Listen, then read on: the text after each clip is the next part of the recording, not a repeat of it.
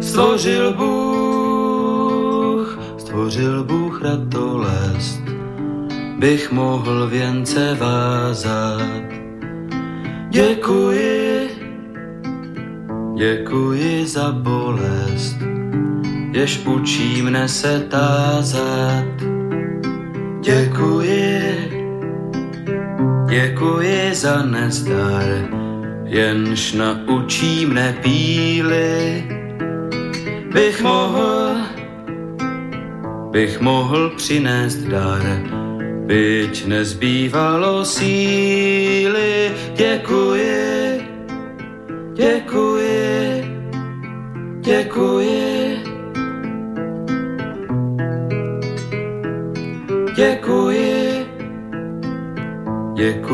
za slabost, jež pokoře mne učí.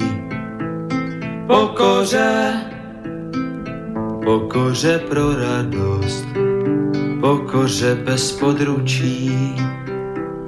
Děkuji, za slzy děkuji, ty naučí mne citu, živým již, živým již žalují a křičí po soucitu děkuji, děkuji, děkuji. Dobrý večer, vážení posluchači, Stanislav Novotný, zdraví srdečně z Prahy, opět všechny Slováky a Čechy, kterým není lhostejný osud našich zemí, našich národů.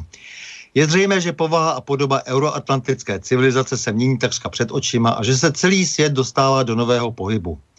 Je také zřejmé, že tento pohyb má a bude mít značný vliv na kvalitu života jednoho každého z nás a na naše národní bytí uprostřed Evropy. O projevech těchto změn, o jejich důsledcích, o jejich fatálnosti či naopak o možných reakcích, řešeních, tedy o jejich plusech a mínusech si povídáme v pořadu na Prahu změn.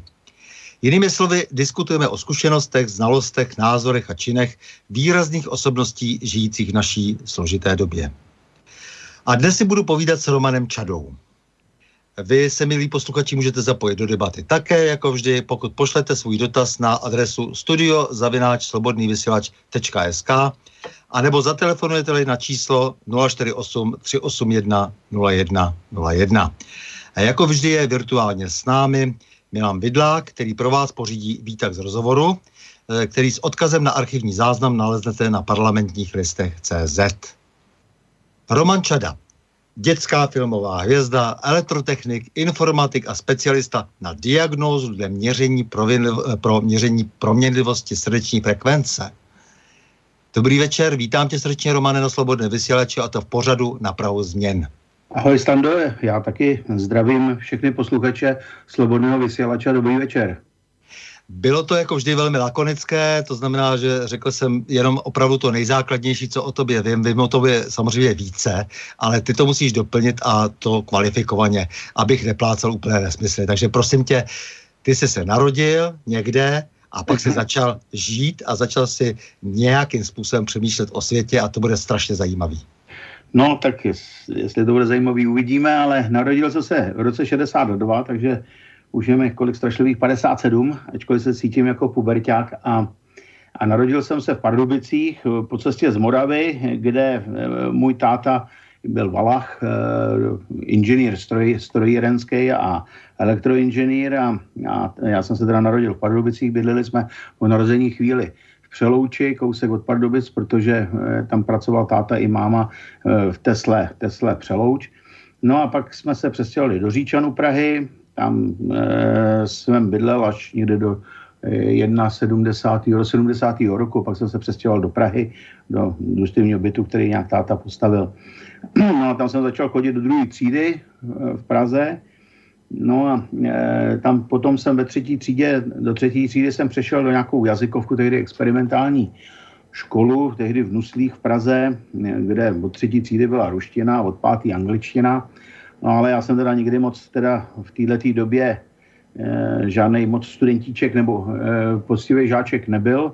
A do toho ještě mi teda skočily e, takové ty věci, co e, tehdy natáčení nějaký filmový přišli si v páté třídě asistentka režie, to jsem se potom dozvěděl, se otevřely dveře a přišla tam paní a vybrala si pár týpků ze třídy, včetně mě, a že jim máme vynadat na chodbě a tak jsem ji vynadal a pozvala mě na nějaký ty kamerové zkoušky.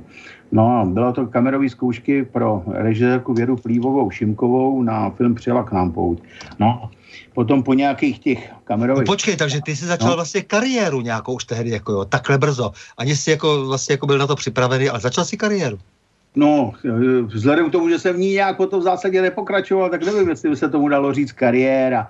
No ale e, jako asi potřebovali nějaký takový smrady, jak, jako jsem byl já, tak prostě si mě vybrali do toho filmu, dostal jsem tam potom nějakou klučičí hlavní roli, kde jsem musel tancovat a zpívat a, a hrát fotbal, což mě ani jedna z těch věcí pravda nebavila.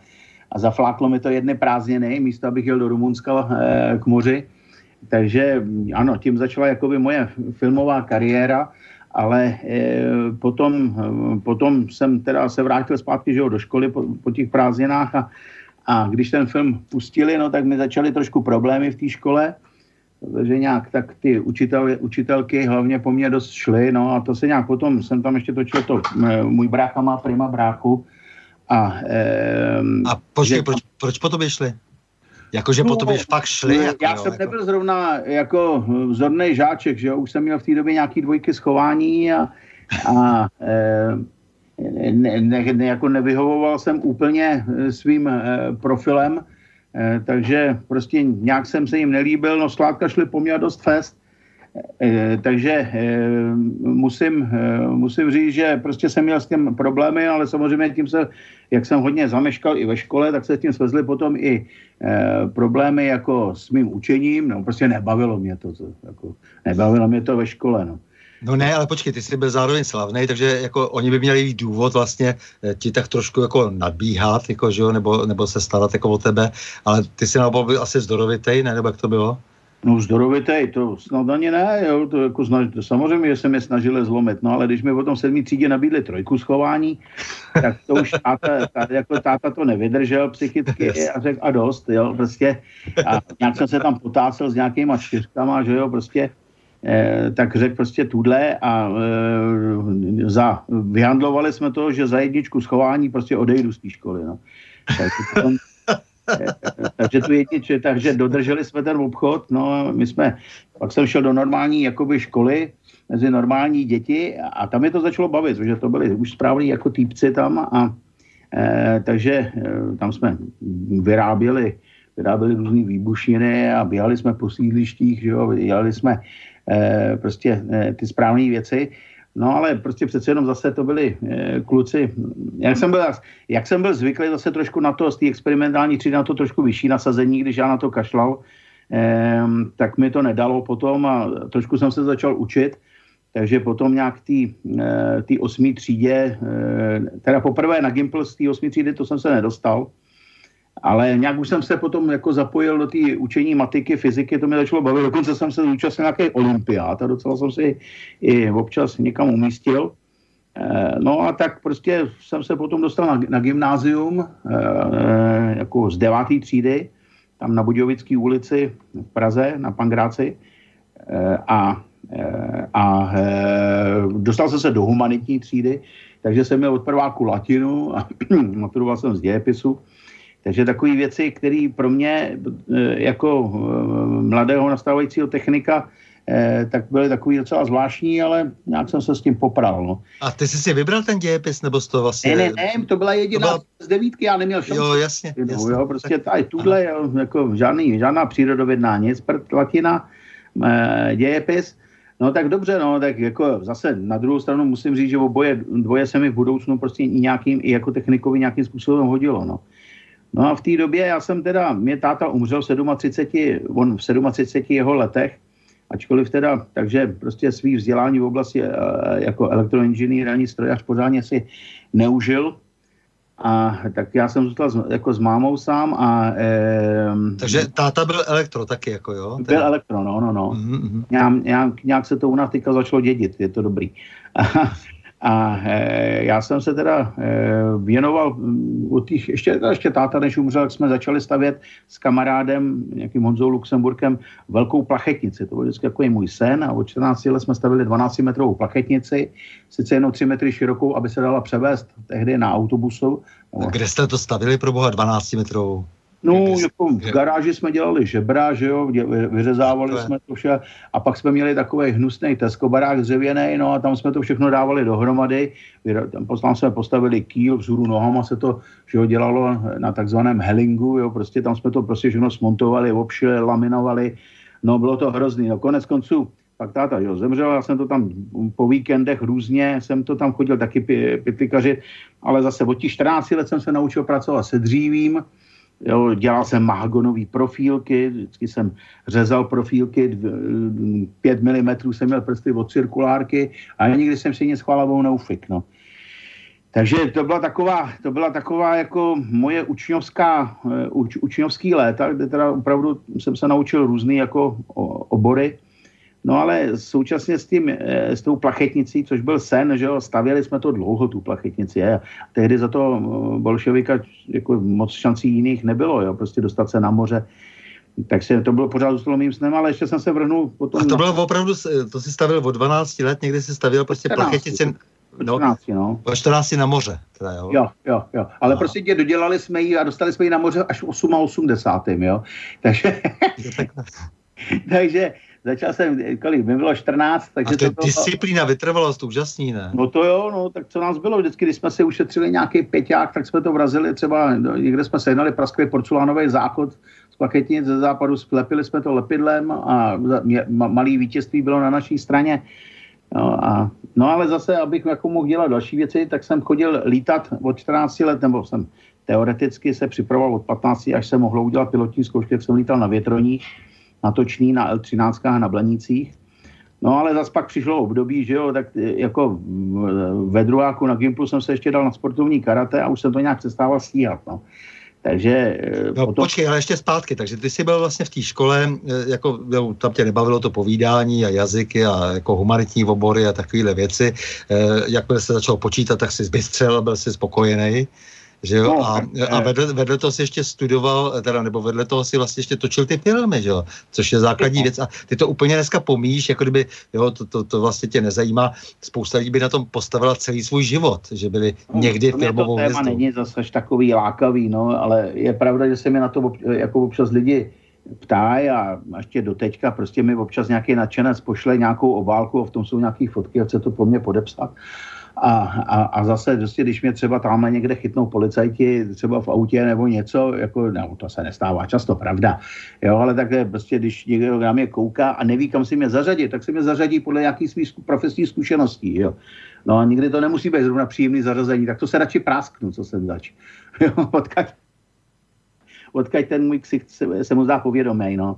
Takže, takže občas se musím jako k té své filmové bývalé kariéře v té jiné váhové kategorii přiznat, Eh, no a takže prostě to, to občas ze mě vyleze, no, tak tady, eh, takže vlastně v tom, já nevím, v tom prváku na tom Gimplu jsme točili toho bráchu, brácha za všechny peníze, no a pak tak nějak jako eh, různě mezi, předtím jsem ještě točil to, ten 13-dílný seriál Mis konce světa, to, takový ten dětský, to si možná lidi pamatujou, prostě z těch krkonoš, No a e, prostě takhle se to včera táhlo, prostě občas se nějaký ty filmy objevují, Terezu jsem kvůli žádný holce neopustil, to bylo s nějakou opicí.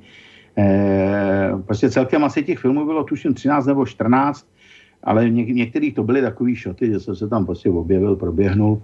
E, a e, potom vlastně nějak, no vlastně na konci, jak ke konci Gimplu už nějak to prostě, to mě tam pozvali na nějakou, na nějaký takový bolševický divný prorežimní eh, takový natáčení někam do, eh, na malostranskou besedu a tam prostě s, s Markem Vašutem jsme tam měli dělat nějaký dav vzadu a dělat nějaký bordel s tím, že, že to bylo prostě něco o 68, nějaký už se to přesně nepamatuju, no a mě to teda ale opravdu nebavilo, tak jako jsem se jim tam nějak znelíbil, mi vyhodili na chodbu, ať si to rozmyslím.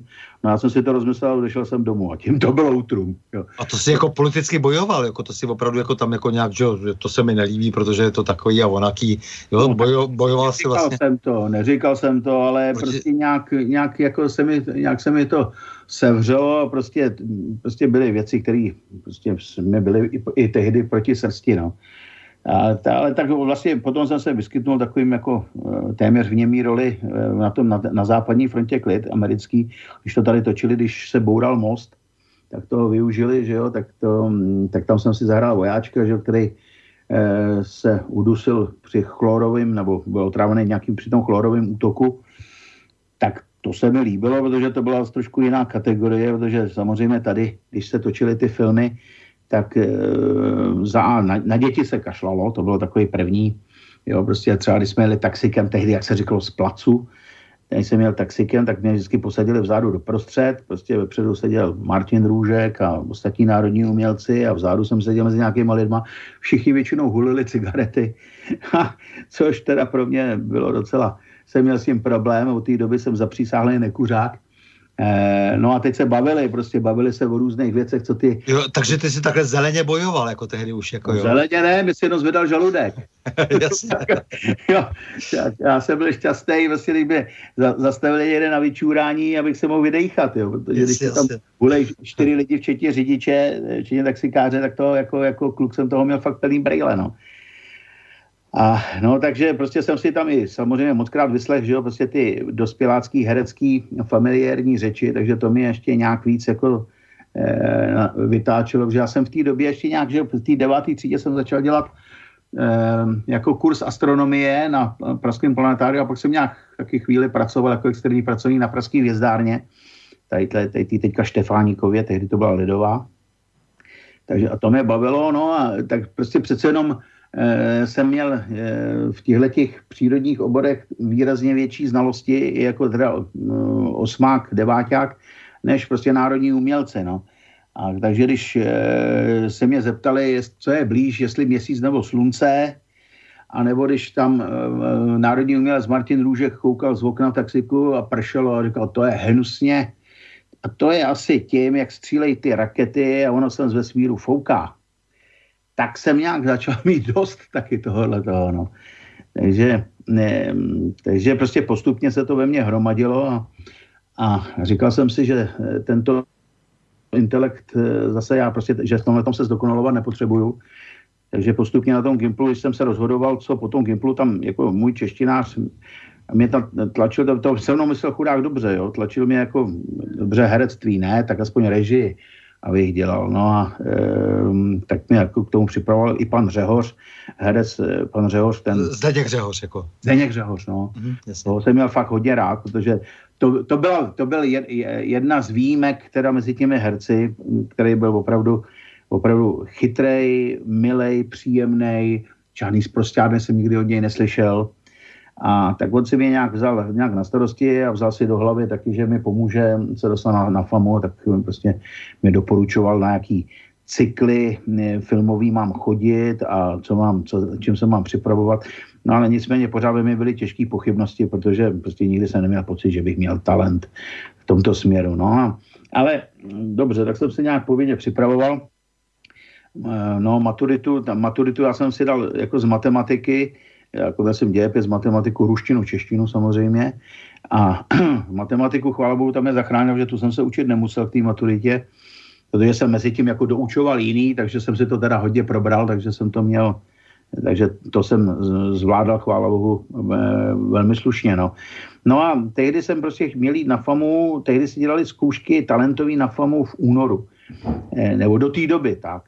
No a e, tehdy poprvé ty zkoušky talentové v únoru zrušili a šoupli to do normálního termínu, co bylo někdy v tom červnu se dělaly zkoušky na vysoké školy. A jsem říkal, no tak to, to opravdu riskovat nebudu a šel jsem rovnou na zkoušky na elektrofakultu, no, sice z matiky, z fyziky, ale prostě byl jsem na elektrofakultě, což e, přece jenom byl můj technický, technický cíl, technický sen, e, konec konců i po tátovi, A, takže prostě samozřejmě tím, že jsem byl z humanitního Gimplu, tak jsem si moc nemohl vybírat na jaký obor. Chtěl jsem jít původně na buržoazní pavědu, to, to byla kybernetika, ale tak tam, tam mě pustili, tak mě poslali mě na elektrotechnologii. Sice jsem si pak nějak vydupal, že bych mohl přijít na kybernetiku, ale Eh, to už jsem tam měl pivní kamarády, že jo, prostě a chodili jsme a, eh, po Praze a řádili jsme všelijak tím vysokoškolským způsobem a mě se to potom už začala i ta elektrotechnologie líbit, protože zase tam bylo víc té fyziky, která mě vždycky, vždycky bavila, e, takže hm, jsem zůstal na technologie, no. No takže, hele, ještě než se rozženáme s tím uh, herectvím, uh, pro tebe vlastně nebyli dost dobří partneři vlastně ty herci, jako, nebo zdálo se ti to prostředí pro tebe nepřijatelné, nebo málo přátelské, nebo málo příjemné, nebo... Prostě tě partneři, to by znělo strašně nafoukaně, takhle, takhle nafoukaný jsem zase nebyl, jo. Ale uh, upřímně řečeno, jako to herectví, nebo tom, jako nepovažoval jsem to za vzdělání, jo. Uh, a a nějaký vz, slušný vzdělání jsem chtěl mít, jo.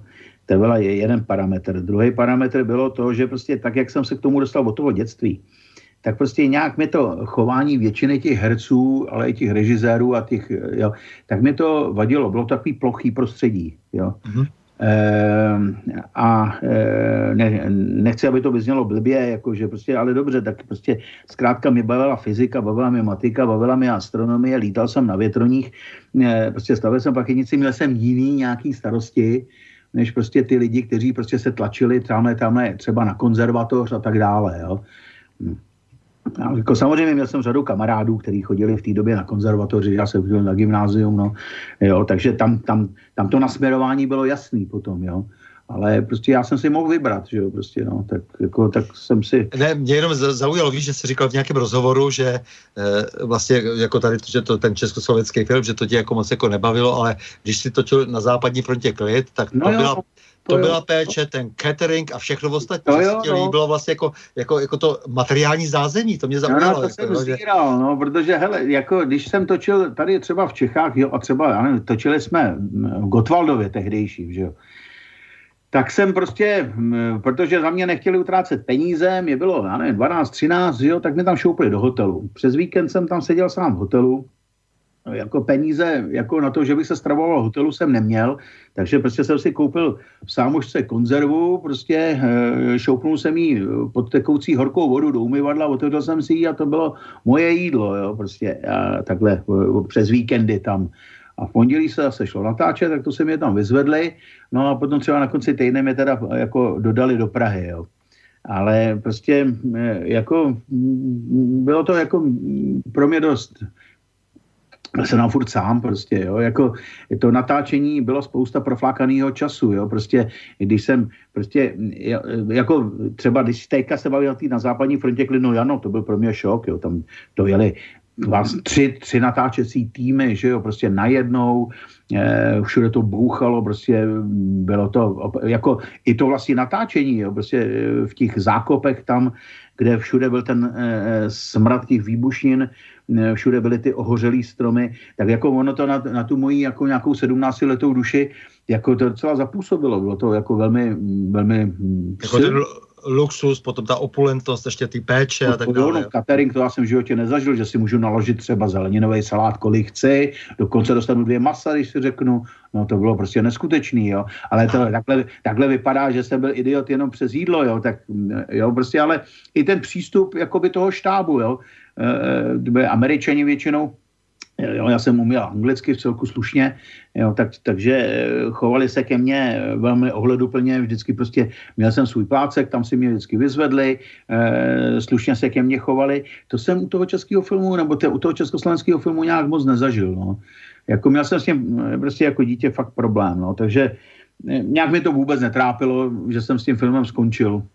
Prostě tohle to bylo něco, co si dělat nechtěl, bylo to jasný. Všichni říkali, ne, ty máš kariéru před sebou, že to, je to úžasný, protože samozřejmě lidi byli spovíkaný a líbilo se jim eh, předvádět se veřejně, protože to tehdy bylo velmi exkluzivní, že jo, upřímně řečeno za bolševika. No tak to asi jo, no. Na druhou stranu zase, když vidím eh, třeba některé ty dětský, dětský eh, herce nebo zase hvězdy, jo, jak, jak chudáci potom třeba dopadli, jo. Prostě když prostě to vzdělání vlastně neměli, že jo, prostě třeba v některých divadlech pak se neumístili, a bez toho vzdělání prostě to byl krutej, to jako jim následoval krutej život. Jo. To jako... no, mně je to vlastně strašně sympatický, protože ty si chtěl opravdu dělat něco, na co si můžeš sáhnout a kde si teda mohl uplatnit opravdu svůj intelekt a svůj, svůj talent eh, tak, jak jsi to přál ty sám. Že jo. Hmm. Takže jsi žil na to elektro a co bylo dál? No a tam na té elektrofakultě, eh, tak tam prostě, jo, jako, tak to jako je to, eh, elektrofakulta byla tehdy těžká škola, nevím, jak je to teď, ale že jo, v druháku už nás byla polovina v kruhu, eh, takže to, to, se tam vždycky, to se procedilo tam velmi rychle, možná, že teď je to všechno jednodušší, protože teď jsou placený za množství studentů, tehdy prostě, prostě se musel ty zkoušky udělat, že jo, ty zápočty. No a potom někdy tak v tom druháku, třetíku... To je že... důležitá poznámka pro posluchače. Tehdy se museli zkoušky udělat, ano. Ano, no, tehdy se musel projevit znalosti. Ale ta technika nebo tyhle ty obory, já myslím, že eh, ty jsou, ty jsou i teď prostě mm, opravdu, eh, opravdu mm, jako pravdivý, nebo jo, prostě jako tam, tam ty, ty znalosti asi zřejmě budou vyžadovat i teďka, jo. A samozřejmě nebudu se radši bavit eh, o eh, současných humanitních oborech, oni stáli za si tehdy i, ty, i, tehdy za toho komunisty.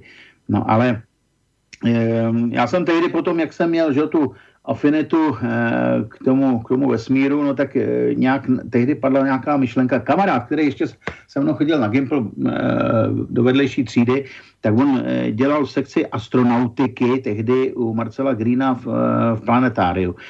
A oni tam dělali nějakou soutěž mezinárodní, on se to zúčastnil a vyhrál s takovým projektem. A za odměnu dostal vejlet do NASA, což tehdy teda bylo jako unikátní. Jo.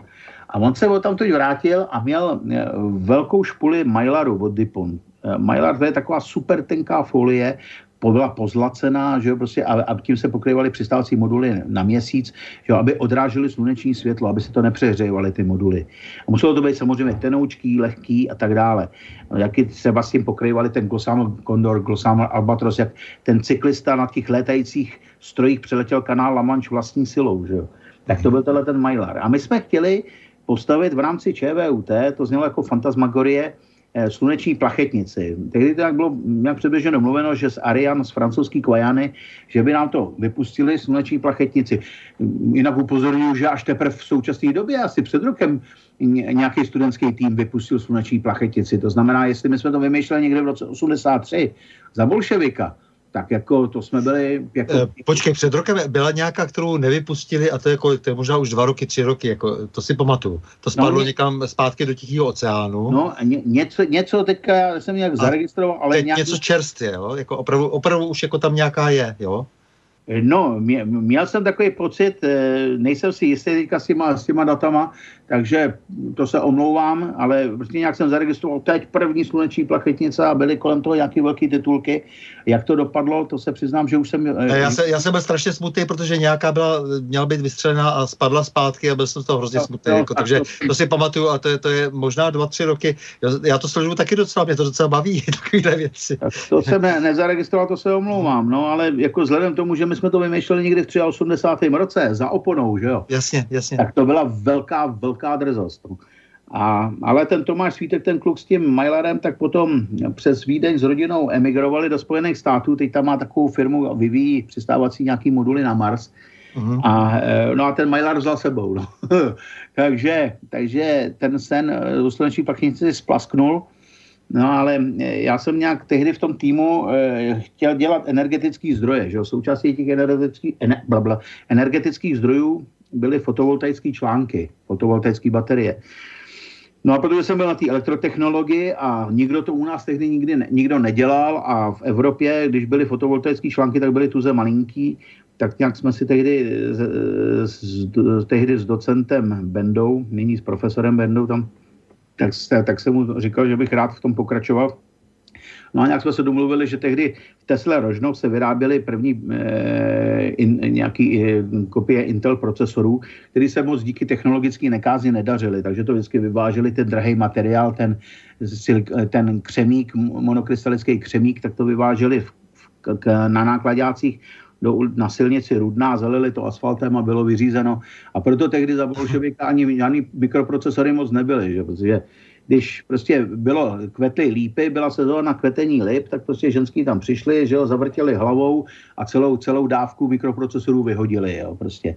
Takže prostě ne, to, byla, to je ono, jo, nebyla technologická kázeň, jo, to je prostě to, v čem se my se lišíme od těch Koreánů a proč oni jsou tak dobrý a my vždycky budeme špatný, protože tu technologickou kázeň prostě v sobě nemáme, no. No a tak prostě tam tohle e, materiálu tam bylo hafo a jsme si řekli dobře, tak jako zkusil bych to udělat z tohohle neoptimálního materiálu. E, vyvinul jsem, dal jsem, chodil jsem do technické knihovny a univerzitní, protože tehdy nebyl internet nebo něco takového, že měl jsem kalkulačku. No a scháněl jsem literaturu až od počátku ze 47. roku, tam byly kopie třeba od Čokliho a tak, jako prostě o e, pen přechodu a o těchto věcech. No ale dal jsem dohromady tu teorii, eh, dal jsem dohromady matematický model, pak se mi povedlo koupit v Tuzexu vítězně ZX Spectrum, tak jsem v Basicu prostě udělal nějaký iterace, nějaký, dal, dal jsem dohromady nějaký, eh, nějaký eh, fyzik, kromě fyzikálního modelu, nějaký i pro, programový model, No a, povedlo se mi to všechno spočítat, zoptimalizovat a dokonce vyrobit. Tedy jsem ve Booste, ČKD polovodiče, všude jsem chodil s flaškou vína a, a v principu e, bylo, byl zájem, e, jako ty lidi mi rádi pomohli, no a vyrobil jsem první články, dokonce je mám tady. A tehdy byly možná i jedny z největších v Evropě, jo. A e, takže potom jsem udělal na tom téma nějaký studentský vědecký činnosti jsme dělali a, a tam jsem nějak vyhrával ty soutěže v, tým, v tom našem oboru, v té elektrotechnologii. No a pak teda jsem na tom postavil samozřejmě diplomku, protože jo, a, takže e, e, ta byla nějak docela úspěšná, takže diplomku jsem měl perfektní, z marxismu, leninismu mě chtěli vyhodit u státnic, tak pak, tak, ale tam, protože já, se, já jsem to nechápal, že prostě já jsem vůbec nebyl schopný reprodukovat to, co nám tloukli do hlavy. Takže když mi položili u státnice otázku, jestli věda ovlivňuje politiku nebo politika vědu, no tak jsem to samozřejmě šoknul obráceně, že jo, prostě, že jsem že politika ovlivňuje vědu a tak tam na mě začal řvát ten marxista, No a, e, a vyšoupli mě ven, no pak tam za mnou přišel šéf katedry a říká, pane Čada, vy jste nám zkomplikoval život, že to byl premiant, že jo, prostě, ale ten marxismus se nezvládal, no. E, no ale pak mi dal trojku, byl dobrák, jo. Ale já jsem si pak našel bolševický encyklopedii, ještě tady někde mám, že opravdu prostě i, i v té encyklopedii bylo, že politika ovlivňuje vědu a tak jsem za ním šel potom, ale to už bylo zbytečný, že on Tak jako, hele, to, tohle, to, tohle mě opravdu neurážilo. Přišlo se teda o červený diplom, ale neurážilo mě to, jo. Jako, jo, prostě, e, takže ten marxismus jsem nějak moc teda e, nezmát, nezmát, no.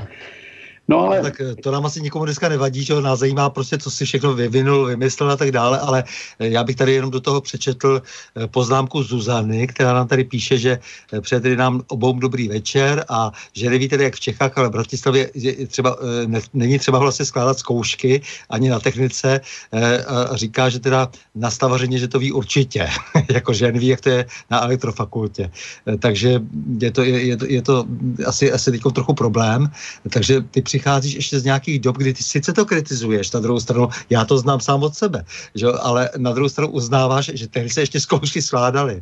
A museli já se složit. No, jako, no. Já jsem měl během studia, dejme tomu 54 zkoušek, eh, jako musím se zaťukat na poprvé, všechno jsem eh, na té elektrofakultě dělal, eh, nechtělo se, byl jsem línej to opakovat, jo ale e, prostě to k tomu patří, prostě to je ten boj, že jo, prostě jako člověk si nějak tu hlavu vytříbit musí, že jo, prostě když e, teďka stojí situace... Ale já, já tě už znám, já vím, že jsi strašně skromný chlap, jako a proto to schválně jako se schazuješ a tak dále, já tě znám velmi dobře, že jo, už si myslím, za, za ten čas, co spolu komunikujeme, jako jo, takže já prostě vím, že jsi byl dobrý prostě, že jsi byl prostě výborný. No, takhle, takhle, takhle, to je. A e, že, že, že ještě nějaká laťka tehdy existovala, takže paní Zuz Zuzana nám tady říká, že v Bratislavě to cítí podobně jako my dnes v Praze. Takže možná i to srovnání, ale ty říkáš, že nevíš, teď jak to vypadá eh, na technice. Eh, mě Já to, to líto. Teďka můj syn že... bude maturovat, on je na elektrotechnický průmyslovce tady v Užlabině v Praze a teď bude maturovat a e, bude chce jít na automatiku a na regulace na elektrofakultu, tak to brzo zjistím. No. jako, nádhera. To je nádhera, takováhle posloupnost. Jasně. Výborný. No tak povídej dál, takže, takže si, e, takže si zkusil... No nějak jsem se i během... Se, se, se dostat do vesmíru.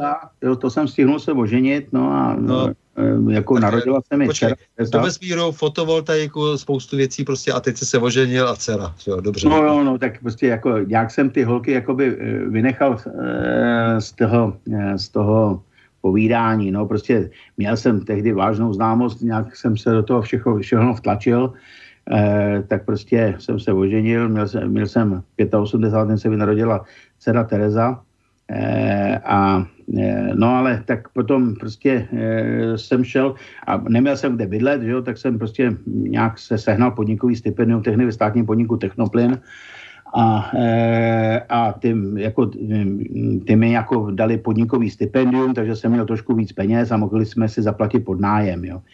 Takže, mm, takže jsem místo, abych šel do nějakého vývoje, protože nabízeli mi, abych pokračoval v těch v té fotovoltaice, eh, tak prostě měl jsem už podnikový stipendium a měl jsem smůlu, šel jsem produkovat technický plyny. No.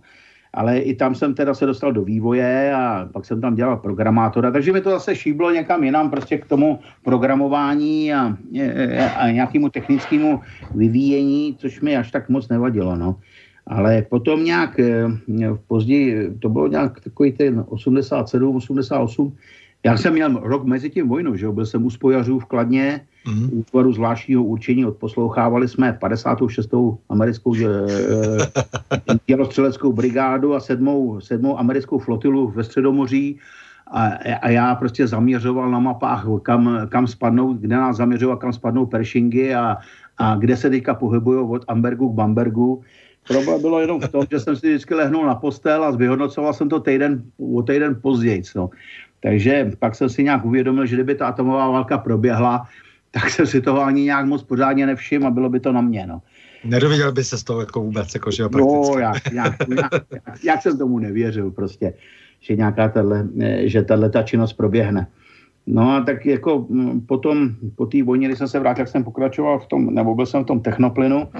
No a tehdy nějak kamarád byl e, na Akademii věd a oni tehdy nějak dostali nabídku od Hewlett Packard na nějaký, že si můžou tehdy, byly ty jednoduchý PCčka osmibitový, e, ty, ty e, 80, 80, 86 PCčka. Eh, a eh, eh, že když tu, Akademie věd jim řekli, že jim prostě za nějakou protislužbičku jim to dají v rozloženém stavu a když si to složej, tak prostě budou mít levně počítače, což bylo v té době neskutečný, že jo, prostě v té době PCčka, prostě to se za čtvrt milionu prodávalo z JZD, Slušovice a tak dále, že jo. No a nějak jsem tehdy dostal nápad a navrhnul jsem to technickému řediteli. Pravda teda, tehdy jsme byli na nějaký, e, někde v Krkonoší, házeli jsme granátem a, a granátama gumovejma běhali jsme a, a z Českých Budějovic z našeho závodu tam přivezli 100 litrový sud piva, tak jsem to nějak přehnal tak jsem toho piva měl nějak v sobě dost a byl jsem helký hrdina, tak jsem to tam řediteli oznámil, že mám lepší nápady než on. No a potom, potom druhý den teda jsme, jako v tom, potom, co jsem vypil piva, teda tak jako mm, eh, jsem skončil, jsme skončili druhý jako tým prostě v tom, proti těch, těch, těch všech závodů toho technoplynu. To bylo prostě hrdiný, dostal jsem nějaký chrustalné stiklo a od Buzuluku, od Sokola od Buzuluku nebo něco takového. A, e, a potom, no v tom dalším týdnu si mě ten generální ředitel zavolal a řekl mi soudruhu, co si ti myslel tím lepším nápadem. A já měl okno. Jo. tak, tak, tak jsem nevěděl v tu chvíli, tak jsem, při, tak jsem vytáhl ten nápad toho kamaráda z toho té akademie věd a ono ho to zaujalo a říká, ty by si dokázal nějaký takovýhle, něco takového sehnat. A já jsem říkal, no tak anglicky umím, pojedeme na strojenecký veletrh, prostě tam, tak se zeptám. No a, a povedlo se mi sehnat, jo.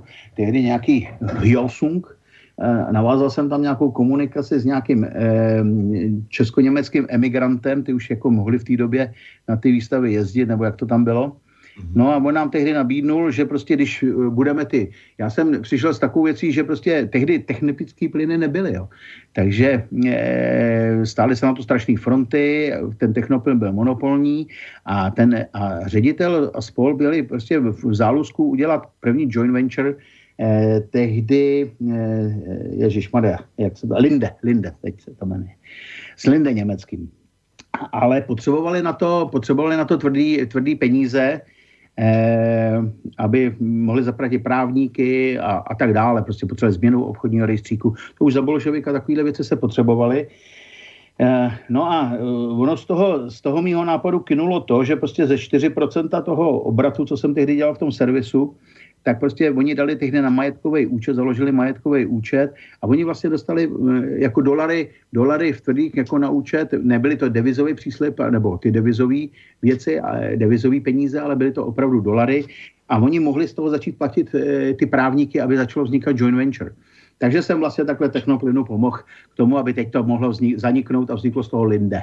Tak a, mm, no, a potom jsem se těma počítačema z toho, toho držel dál a nějak jsme založili hnedka po té revoluci, tehdy, když to spustilo, tak já jsem byl jakým tím předsedou místního občanského fóra, e, nějak jsem ještě stihnul v tom 89. hnedka v tom červnu podepsat několik vět, což se samozřejmě taky k tomu generálnímu řediteli díky jednomu práskači dostalo.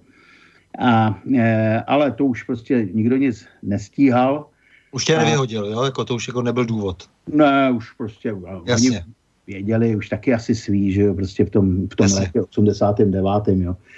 A e, no ale tak jak jsem se teda tím počítačům začal dělat hodně, no a pak jsem prostě začal e, hnedka, tak jsem s tím tak trošku jako vexloval, že jo, prostě aby, nějak, aby to vůbec prostě bylo možné všechno to, e, všechno to udělat. Tehdy to jako už nikdo, nikdo nevěděl nic, jo, prostě bylo to takový území nikoho, už i ten podzim, podzim roku 89, no a samozřejmě, že jo, ten začátek roku 90 to už tuplem, no.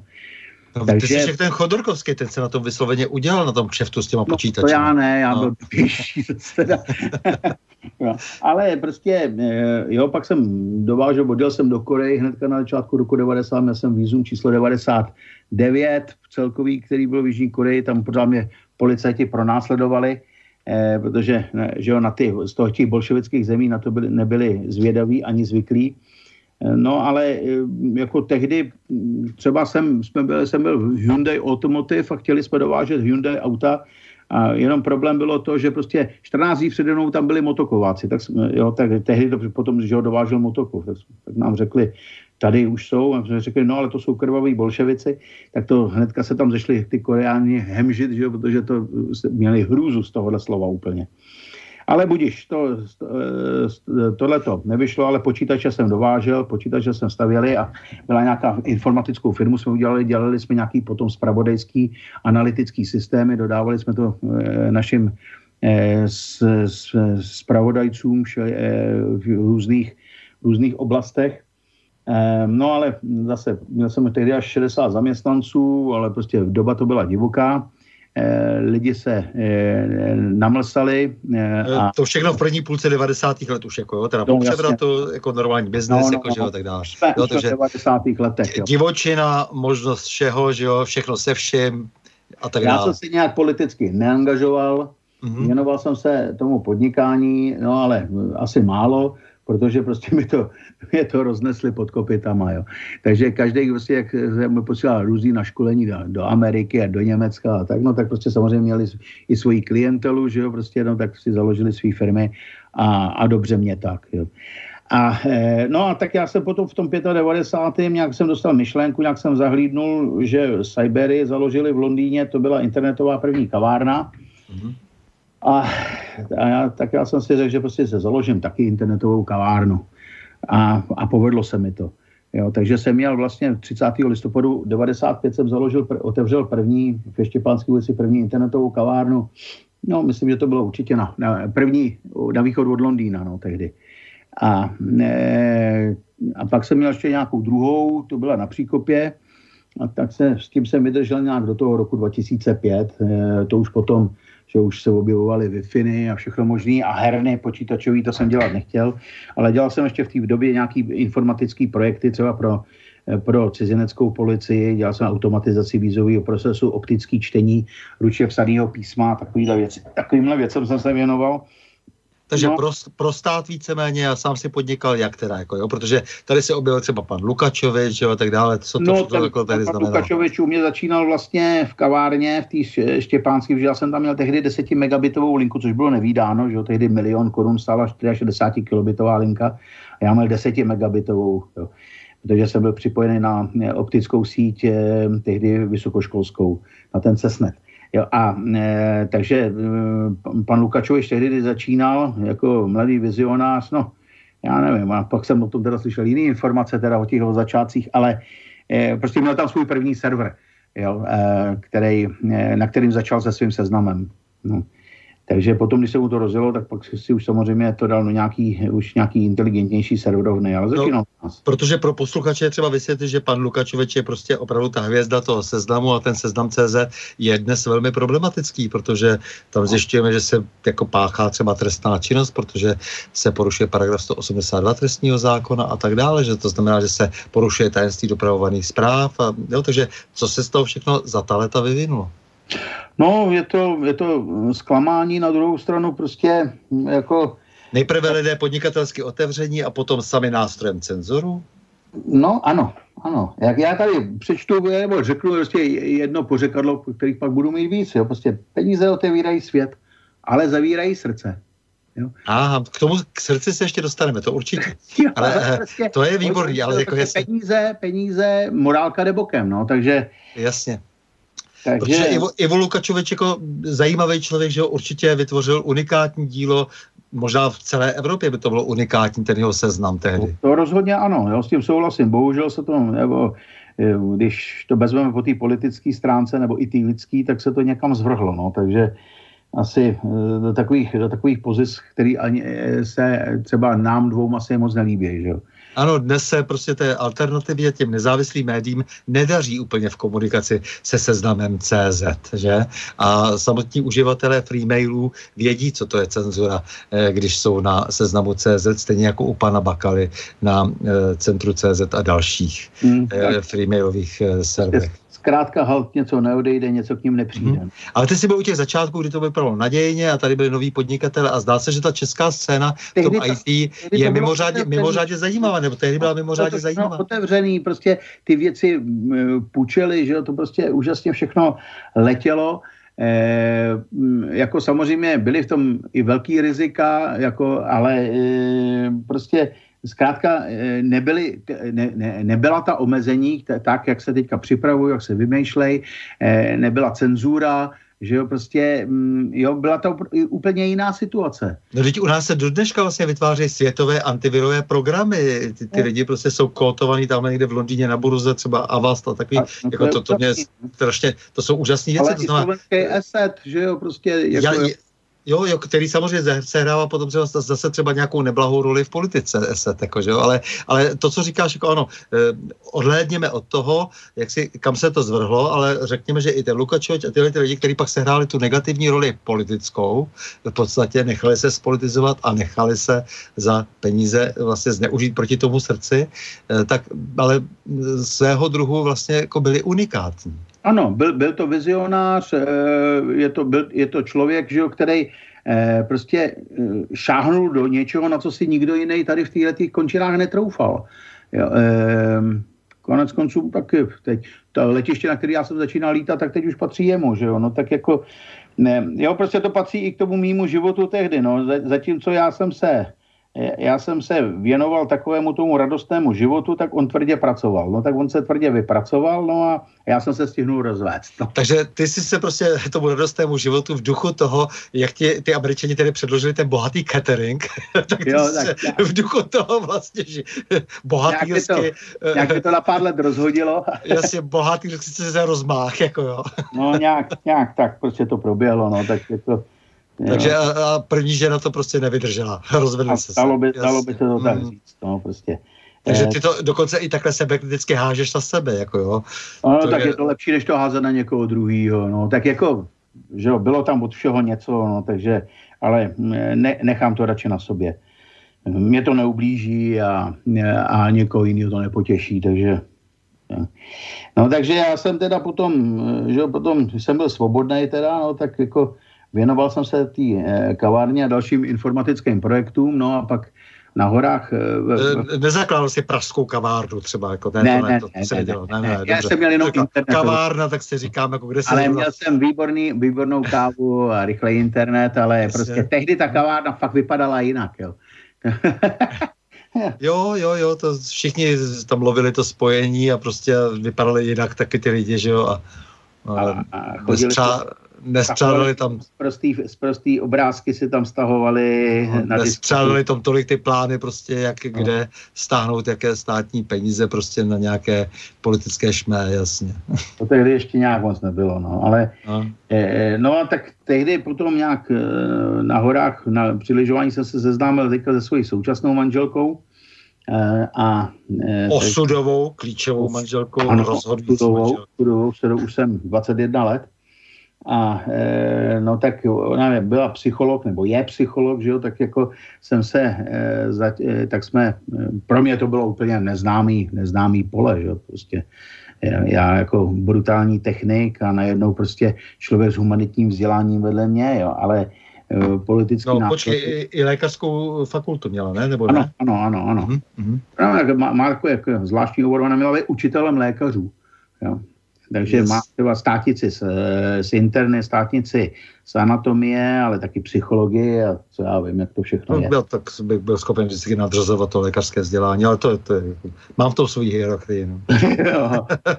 no já mám zase, já, já to potom lehce vysvětlím, proč já mám tu hierarchii trošku obráceně. No. Hm, jasně, já, já chápu, dobře, no, povídej no, dál. A, no tak jako ještě v té době prostě mi nějak začali vrtat hlavou, teda už předtím, někde v 94. Jako, eh, jako v Americe se dělali ocelové domky, jo? místo toho i těch dřevěných, který trpěli tím vrzáním a prověšováním a, a broukama a všem možným, tak je, začali stavět, dělali z takových ocelových profilů. Mně se to jako líbilo, já jsem tam měl nějakou konferenci od stavitelů ocelových domů a přivezl si nějaký nápad, no a zkrátka v 97. jsem začal nějak jako vyvíjet Eh, prostě nějakou ocelovou konstrukci z, eh, tady z, z eh, dostupných materiálů.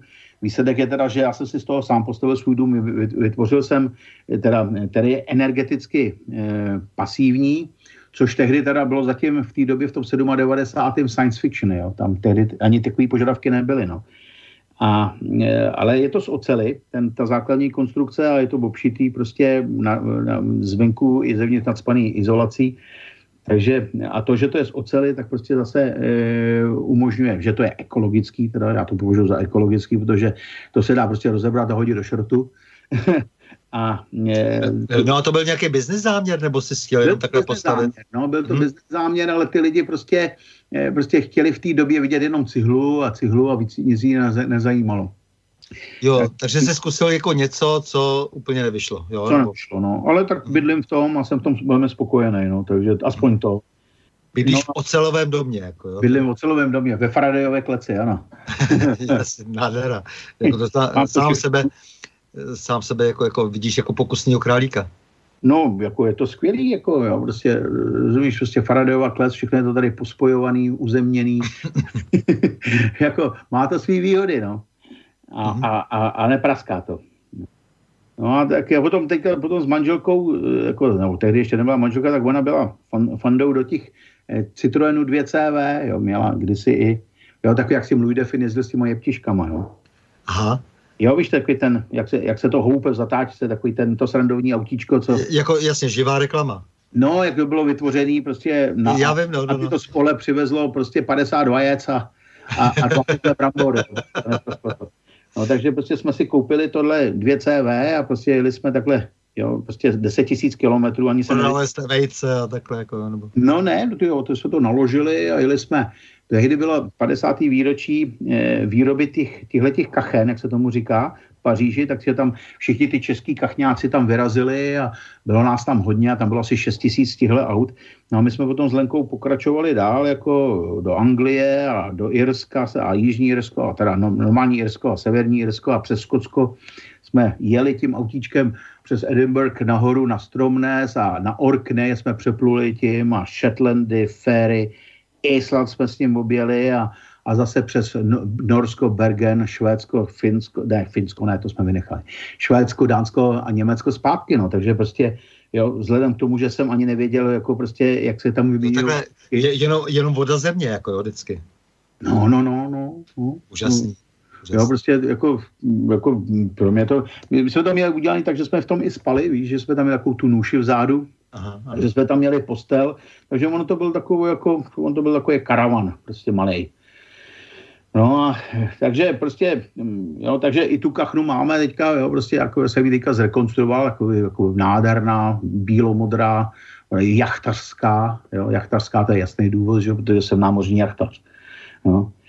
No a... To, to jsi ještě neřekl samozřejmě. Jako to jsem ještě neřekl, ale říkal jsem, že jsem stavil tu plachetnici, že jo. To už jsme se tehdy ještě 88. roce, kdy jsme ji Připravoval se, kdy jsi se připravil a pak to vypuklo. Jasný. No, ale já jsem tehdy ještě dělal, ještě za bolševika jsme založili takový Baltic klub při polské kultuře, protože Poláci to byli velký námořníci, ale já jsem vlastně neřekl, já jsem kdysi taky uvažoval, že bych po Gimplu šel na námořní akademii, jo, do, eh, do Gdaňska, jo. Aha. Ale protože jsem měl tu holku, tak, to, to, tak, tak, tak mi to, tam mi to vysvětlila.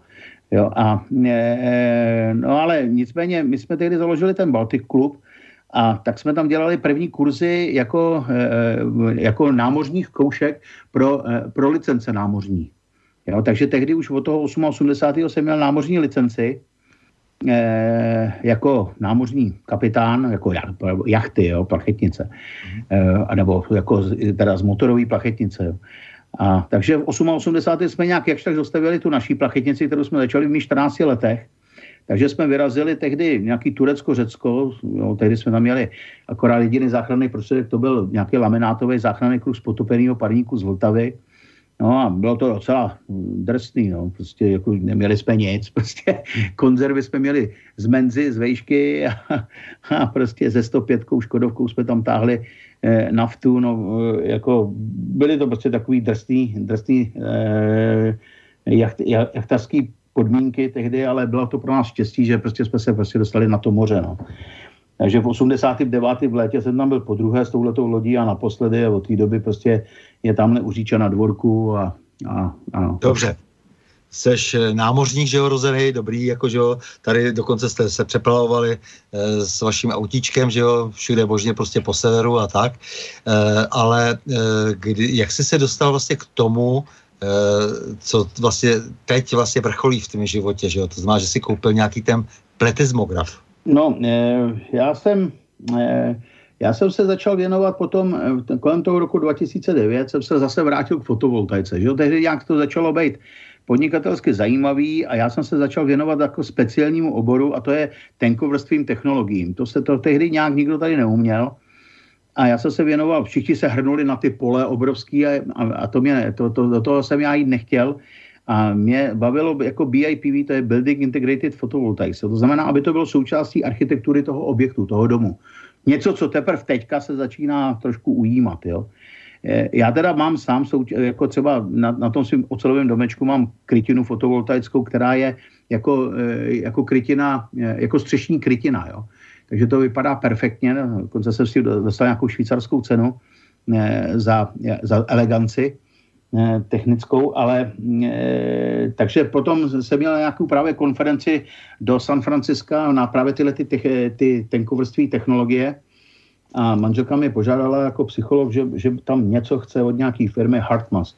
A tak já, když jsem tam byl v hotelu, no tak jsem tam prostě na internetu, tak jsem to tam objednal a oni mi to tam dodali, zaplatil jsem to kartou a, a měl jsem v ruce první HRV biofeedback, to je vlastně pletizmograf, který eh, měří eh, vlastně průtok krve eh, tady v ušním lalůčku nebo v prstu.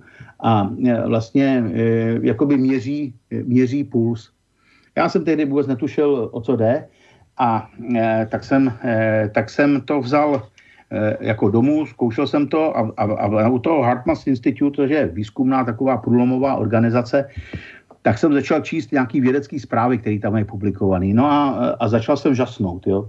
Ale to snad chtěla po tobě tvoje žena celý, jako, že jo? To chtěla abys... žena, no, no, ale žena to chtěla, protože prostě tím, s tím chtěla nějak s klientama cvičit, hmm. cvičit, trénovat, eh, jak jsem se dozvěděl posléze srdce, já jsem byl úplně mimo, jo, prostě do té doby, eh, co se týká ty věci. Já tam měl kvůli té fotovoltaice, že jo.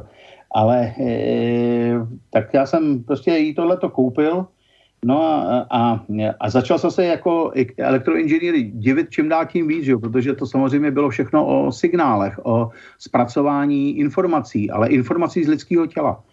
No a takže do té doby jsem nějak jako technik moc netušil, jako že lidský tělo a mysl je takový super složitý vesmír, že jo? Samozřejmě já jako amatérský astronom, tak e, tomu jsem se věnoval, ale že to tělo, ta mysl, to všechno, to ještě pro mě tehdy bylo prostě pole neoraný, no. A, a tak jako prostě třeba astrofyzici vědí, ne, nevědí vlastně, z čeho se z 95% skládá vesmír, že jo, prostě tak nějak zahlídneme, nebo tušíme, co je 5% vesmíru, ale zbytek je pro nás zcela neznámý, tak eh, samozřejmě ani, eh, ani eh, my nevíme, co to je vlastně pořádně lidské tělo a co to je vědomí a jak funguje mysl, že jo, lidská. No a, to, a, začal, a, a začal jsem se teda věnovat e, té vědě kolem vlastního srdce. E, to, oni to nazývají neurokardiologií. U nás je známá jenom kardiologie, protože prostě e, naši lékaři prostě znají srdce hlavně jako pumpu. Pumpu, která pumpuje krev. Ale e, nějak se netušilo, že srdce je něco podstatně víc než jenom prostá pumpa. Jo. Lidský srdce je taky zdrojem emocí. A to už viděli, že jo, naši předci, že jo, prostě známe, máme spoustu všakých přísloví, že jo, už jedno jsem tady řekl, a taky známe, že jo, srdce je bránou k duši a je to srdcař, a, nebo má srdce ze zlata, že jo, to skoro každý zná, že jo, takovýhle zná, každý připojí řadu dalších takových přísloví.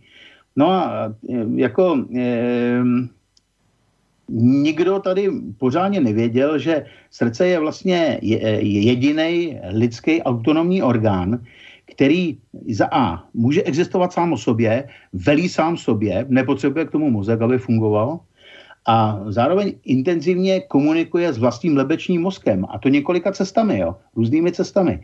A jako technika, informatika mě tohleto prostě absolutně dostalo. Takže jsem tomu začal věnovat hodně. No a když bych vlastně vzal, tak prostě eh, už v 70. letech jako 20. století si jako vědci všimli, že eh, člo, č, eh, je normální, aby se měnil rytmus v tukotu lidského srdce, puls. A zjistili, že to má své důvody, že to má nějaký svý opodstatnění. No.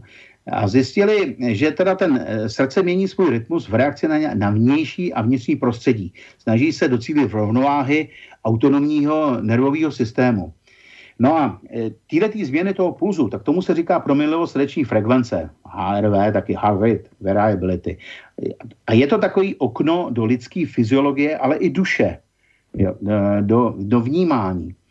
No a to, e, takže tohle už se vědělo někdy od 70. let, s tím se postupně i, s tím HRV se začalo i vědecky u nás nějak trošku pracovat, ale hlavně s tím pracovali americké věci, finští, ruští. A tam jsou desetitisíce článků. U nás prostě se nějak k tomu nikdo nevěnuje. No.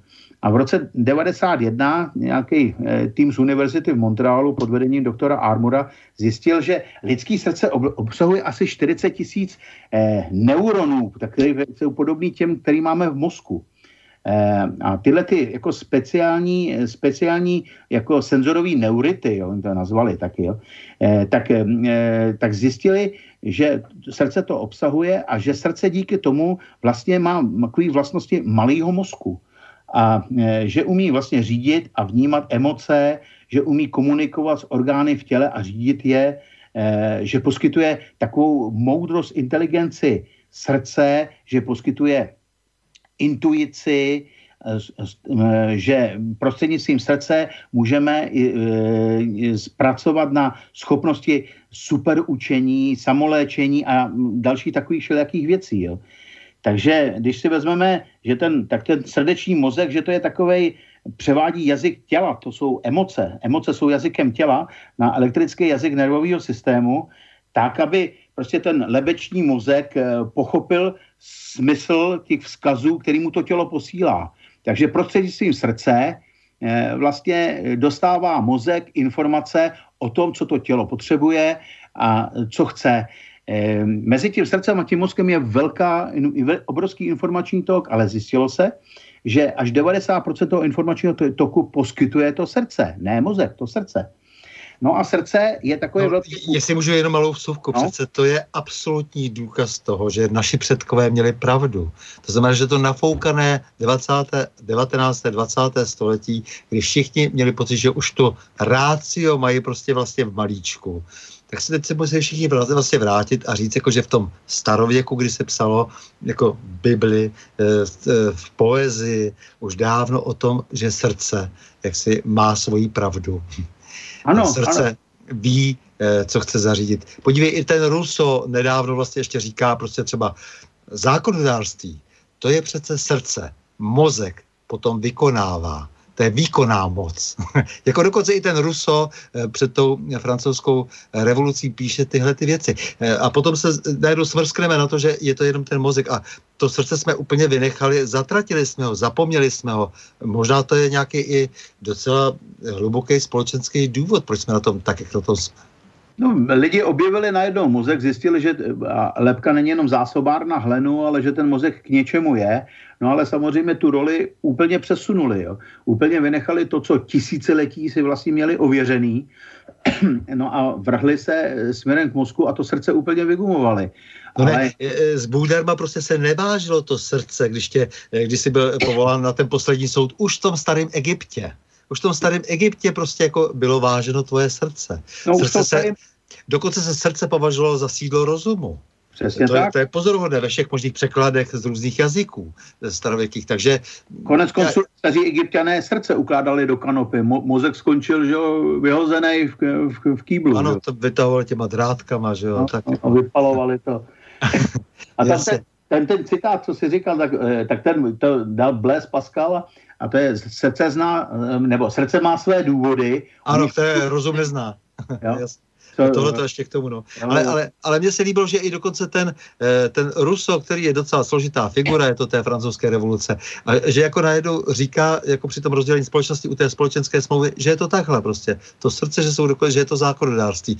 To já jenom jako dělám takový oslý můstek k tomu, až se spolu dostaneme k politice a k tvému politickému angažmá. No jako tak, to, se, to krásná, se mi tak... krásná věta je, je, srdce nezná politickou korektnost. jasně, jasně. Jo, jasně. prostě to je pravda. Krásný, krásný, krásný. je upřímný. Nádhera. Je upřímný, jo. No tak povídej ještě, ještě chvilku o tom srdci, protože já si myslím, že potom se dostaneme k tomu, že si popovídáme o tom, jak se s tím srdcem na, zachází teď, jelikož eh, jsme teď byli eh, jaksi svědky toho výtrysku píchy, nadrozenosti, jako opovržení, že jo, velmi ne, nehezkých eh, vlastností souvislosti. A jinýho egocentrizmu, ano. A s úmrtím Karla Gota například, ale, ale a tak dále, tak dále, ale potom k té politice se dostaneme, takže ještě bych povídej o tom srdci, no, samozřejmě můžeme to všelijak mixovat, jak, jak nás to potom napadne. Mhm. Mě fascinuje třeba, jakým způsobem srdce komunikuje s tím mozkem. Jo? Říkal jsem tady, že má několik cest eh, a eh, srdce je velký bubeník. Jo? Prostě je to nejsilnější oscilátor v lidském těle. má, vydává asi stokrát silnější elektrický pole než mozek a pět tisíckrát silnější eh, magnetický pole než mozek. Takže prostě ten dosah toho elektromagnetického pole toho srdce samozřejmě eh, je nekone, do nekonečna, ale prostě je změřitelný do, e, magnetoskopama až do vzdálenosti třeba pěti metrů. Jo. A, takže prostě, když se lidi potkají, tak to, co mezi nimi proběhne, je komunikace srdcí. Jo. Aha. Ne mozků, jo. Samozřejmě rychle ho zkoukne, že jestli má správně udělanou kravatu a jestli nemá pihu na špatném místě. Ale ta hlavní komunikace kolikrát se mi to, Romane, v životě stalo, že jsem takhle potkal toho člověka a teď jsem si říkal, to je všechno špatně. A ten rozum mě furt přesvědčoval, ne, neblázni, jako jo, jako musíš nějak jako to přijmout. Pak jsem zjistil třeba, že to je fízo. No, hele, v nedůležitých věc, věcech se řídí rozumem, v těch velkých spolíhej na srdce. Mm-hmm. Jo, ale to byl citát, prosím. jo. Jasně, krásně. Já se třeba ještě vrátím k tomu autonomnímu nervovému, nervovému systému. Jo. Mm-hmm. Ten autonomní nervový systém řídí přibližně 95% lidského těla. Ten zbytek zbývá na mozek, na centrální nervový systém. Takže když se zjistilo, že srdce není teda pouze pumpou, jo, ale e, tak e, se zjistilo taky, že e, jakým způsobem prostě on ovládá a komunikuje s ostatními orgány. Mm-hmm. Takže e, komunikuje buď to prostě se mozkem prostřednictvím nervů, to je ten sympatikus, parasympatikus, krevním tlakem a pulzem, hormonálně a tím elektromagnetickým polem, o kterým jsem mluvil. Jo? A, a ten sympatikus, parasympatikus, to jsou teda tím nervovým propojením, tak ten sympatikus to je takový ten plyn toho našeho autonomního systému, to je ten spouštěč bojuj nebo uteč, jo, prostě teď jsem vytočený, teď jsem vystresovaný, teď se budu zachraňovat. Všechny ostatní úkony, prostě rozmnožovací, hladné mám, budu bojovat, jo. A ten parasympatikus je naopak tou brzdou, že jo, pro tu vlastně relaxaci a nabírání sil, no.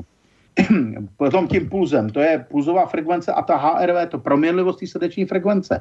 To je neuvěřitelná informa- to je neuvěřitelný informační zdroj, který potom staří mudrcové eh, a staří učitelé, staří léčitelé uměli eh, výborně odečítat právě pomocí pulzové diagnostiky až do sedmé úrovně třeba v Ayurvédě. Jo? To znamená, na rukách prostě do, eh, odečetli eh, o tom, jakým stavu jsou orgány, všechno přečetli právě z pulzu a to je proměnlivost srdeční frekvence.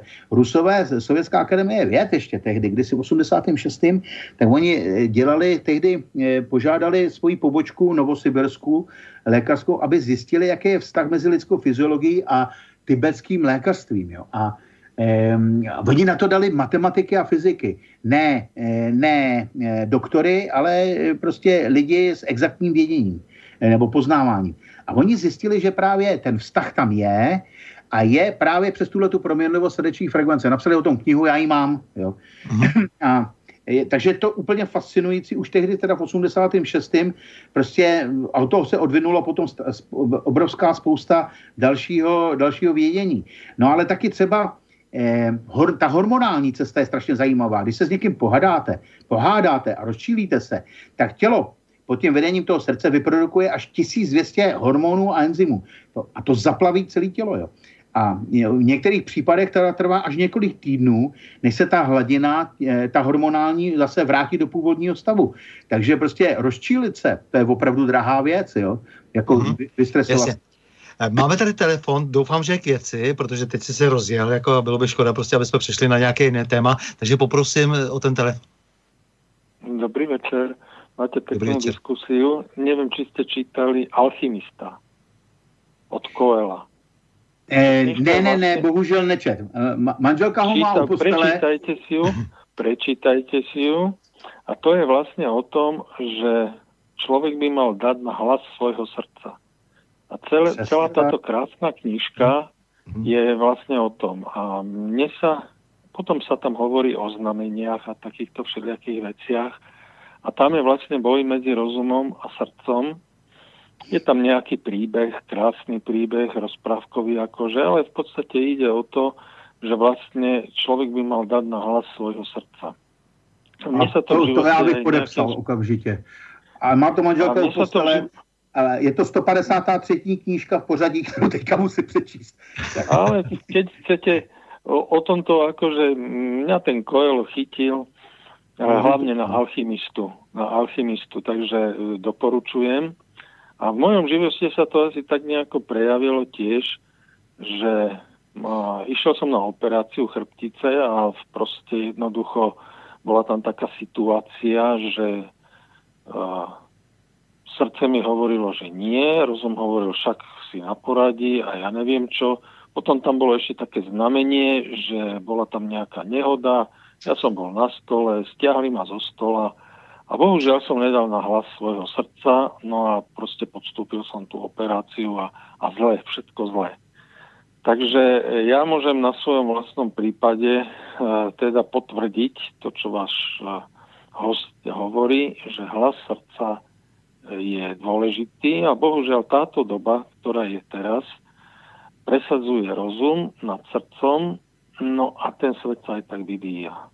Takže toľko som chcel prispieť k vašmu krásnemu rozhovoru a nechám vás pokračovat. Já vám za to moc děkuju, to je skvělý příspěvek, Děkuji. protože mm, jako už jsem tu knihu měl v ruce, ale prostě jak, jak jsem teďka docela ne úplně příčetně řekl, že to je 153. kniha v pořadí a plus minus, tak, tak to teďka mám nějakou takovýhle hromady knih, který mm, mám před sebou, co musím přečíst.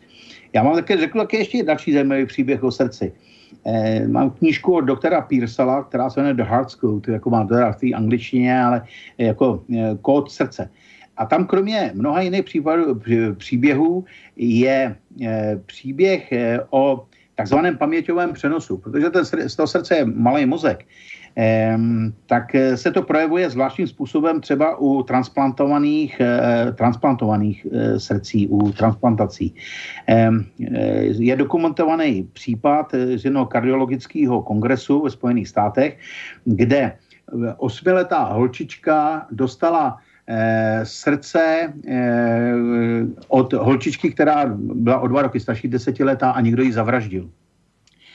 A hojilo se to dobře, eh, jenom ta holčička eh, s tím, s tím novým srdcem měla v noci strašlivý sny, měla strašný vidiny, eh, nemohla spát, plakala, bylo to špatný, takže to skončilo u psychiatra který měl zjistit, no, psychiatrině, která to měla zjistit prostě, co se děje, kde je ten problém. A tehdy ta psychiatrině v hypnotickém spánku uvedla tu holčičku do hypnotického spánku a e, ta holčička e, velmi podrobně popsala e, vraha té dárkyně toho srdce, eh, obličej, jak vypadá, dokonce jméno, až tak, že prostě eh, agenti FBI podle toho popisu toho člověka našli, zatkli, usvědčili a, a, a, a vyřešili. Jo. A to je straš, jako jeden teda z mnoha příběhů toho paměťového přenosu, toho, že vlastně e, jsou tady i doklady o tom, že třeba i to transplantované srdce třeba ze ženy do muže třeba bylo i důvodem, zřejmě důvodem i třeba změny e, sexuální orientace. Mm-hmm. Jo, Takže jako těch důkazů prostě je e, toho, e, toho srdeční, ty moudrosti jakoby toho srdce a té paměti toho srdce je spousta. Jo, já jsem ti, Stando, že jo, poslal nějaký vědecký že jo, články, co se týká i té intuice. Jasně. Mm-hmm. A Eh, právě to srdce je zdrojem intuice. To srdce prostě o té intuici eh, eh, informuje mozek. Jo? Ale srdce je zdrojem intuice. Jo? Toho, té přímé komunikace prostě. Jo? Takže jako člověk, srdce je zároveň prostě i, tím, který se snaží vlastně ten autonomní nervový systém vlastně dostat do té rovnováhy, nebo celou, celé tělo se snaží dostat do rovnováhy. Tomu se říká homeostáza. Že? A e, když to tělo dostane do rovnováhy, tak vlastně e, se dostaneme do, do takového stavu, který se vlastně dá říct, že to je meditační stav. Nebavím se jenom o homeostáze nebo o, tom, o té rovnováze zdravotní, to je předmět právě ajurvédy, že jo, prostě, když dostanu, když dostanu celé to tělo do rovnováhy, tak prostě žádno, nemám nemoc, jo, ale pak je i ta rovnováha toho vlastního autonomního systému, Mm, eh, ta rovnováha mezi tím sympatikem a parasympatikem a eh, dostávám se do toho stavu takzvané srdeční koherence. To je eh, popisovaný jako Majerova vlna, kde prostě se matematickými metodami prostě vyfiltrují jistý frekvence z toho srdce a to srdce prostě pracuje právě na takové frekvenci toho té proměnlivosti, kde ten sympatikus s tím parasympatikem jsou vyrovnaný. To znamená, že ten člověk je ostražitý, ale zároveň uvolněný. To je přesně to, co se v tom v té stavu meditace chce, že jo? Z latiny in medio, být ve středu. Jo? Nebýt, nebýt moc zatlumený, prostě relaxace není meditace. Relaxace je prostě jiný stav, že jo? Takže eh, prostě eh, jako sportovci tomu říkají zóna, psychologové taky tomu třeba říkají flow, plynutí, že jo? Když prostě eh, znáte to třeba někdy ze svého života, když se vám najednou z nepochopitelných důvodů všechno začne dařit. U sportovců prostě dává goly, neví proč, běhá mu to perfektně, neví proč, je, je prostě v perfektním stavu. Jo. Takže i třeba ve sportu je to nesmírně důležitý ve špičkovém sportu, že jo? když třeba golfeři, no, oni jsou na technicky stejný úrovni, prostě, a oni tomu říkali, no prostě hlava, ne hlava, srdce, srdce. Prostě on je schopen eh, kontrolovanými de, eh, technikami kontrolovaného pomaleného dechu, pomalého dechu, prostě eh, kontrolovat mozek. On tím řídí mozek. On tak. se sklidní eh. a to je ten rozdíl potom mezi tím úspěchem, tím, kdo vyhraje a tím, kdo zůstane na té druhé a další pozici. Romane, mám ještě na tebe strašnou spoustu otázek, ono je tady ale jenom tři čtvrtě hodiny před náma ještě, ale nicméně skočme úplně do toho praktického světa teď našeho. Jak je to s tím srdcem a mozkem v případě jak si toho kádrování Karla Gota třeba. Protože to mě docela zajímá.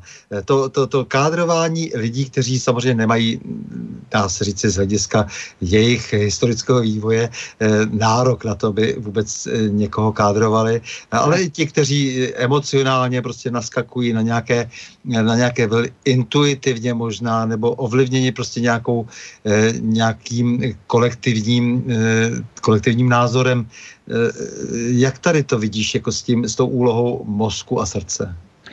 No, tak tady to je prostě klasický případ, kde toho mozku je tam prostě opravdu velmi mnoho. Eh, to znamená, že eh, prostě mám pocit, že ti lidé prostě se chtějí nějakým způsobem zviditelnit, prostě nějakým způsobem eh, chtějí eh, potlačit Eh, potlačit eh, nějakým způsobem eh, tu, protlačit, prosadit tu svoji prezent, prezentaci. To srdce tam prostě schází v tu chvíli, protože prostě jako jít cestou nenávisti, proklamovaný nenávisti nebo vytahovat staré věci na někoho, kdo, kdo, dejme tomu, už je mrtvej, nevím, nedělá se to, Eh, není to slušný eh, snažit se vytvořit si jakousi politickou roli jenom tím, že eh, prostě vyvolávám zlobu. Mm, to je přesně ta cesta proti tomu srdci. Jo? Prostě to srdce máme se snažit prostě mít pozitivní, pozitivní myšlení, protože to srdce vlastně ovlivňuje mozek. Jakým způsobem já s tím srdcem hovořím, takým způsobem se mi to projeví ve vlastním vědomí. Jo, a e, jako jsou samozřejmě e, i další, e, jako třeba tady mám krásný pořekadlo, moudrý člověk má srdce v hrudi, hlupák na jazyku. Jo. E, takže e, co k tomu říct, no, prostě e, je mi těch lidí... Hele, no. hele e, myslíš, že Karel Kryl zemřel na srdce? Zlomili mu srdce? Ano, ano, to, to si myslíme. Moje manželka ho i znala a e, domníváme se, že ten člověk byl tak z toho vývoje strašně zklamaný. E, e, I z toho, no, samozřejmě on měl problémy i v tom Německu, že jo, pak tady v Čechách ho potom už ignorovali, protože prostě z, asi s Havlem se ne zrovna moc snes, že jo, takže e, ty útoky, ty tlaky na něj, který tady byli, domníváme se, že mu to zlomilo srdce, ano. Mm-hmm.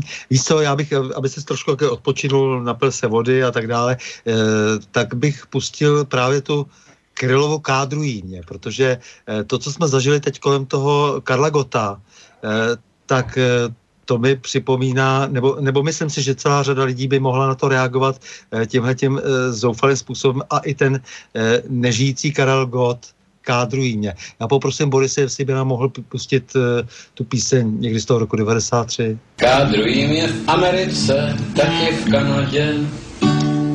Kádrují mě v republice, ba i v úřadě. A kdyby mě stokrát znali, zase by mě kádrovali. Vždyť to patří k politice, to je na snadě. Kádrují mě kolegové na své poradě. Čtyři vlády exilové, pátá na hradě. S podpisem bez podpisu, celá halda časopisů. A skyti kořalové s pěnou na bradě. Kádrují mě bolševici věrní línii, dogmatičtí heretici v Kalifornii, Muzikanti kvůli soundu, žvadilové z undergroundu, v strukturách i opozici český mafii. Kádrují mě z dola z hora noví pánové, přičinlivý hoši z fóra v Hradci Králové, důchodkyně dorostenky, kádrováci z VPNky, a demokrati, byrokrati, klerikálové. Kandiduje strana ctnosti s dvěma Vasily. nezvolenci z veřejnosti proti násilí. V erotaxi horko těžko kandiduje rektor Kňažko. V každým pádě nákádě hledaj posily. Na pasienkoch čeká budaj, čeká v župánu, že ho zase jednou udaj ve Vatikánu.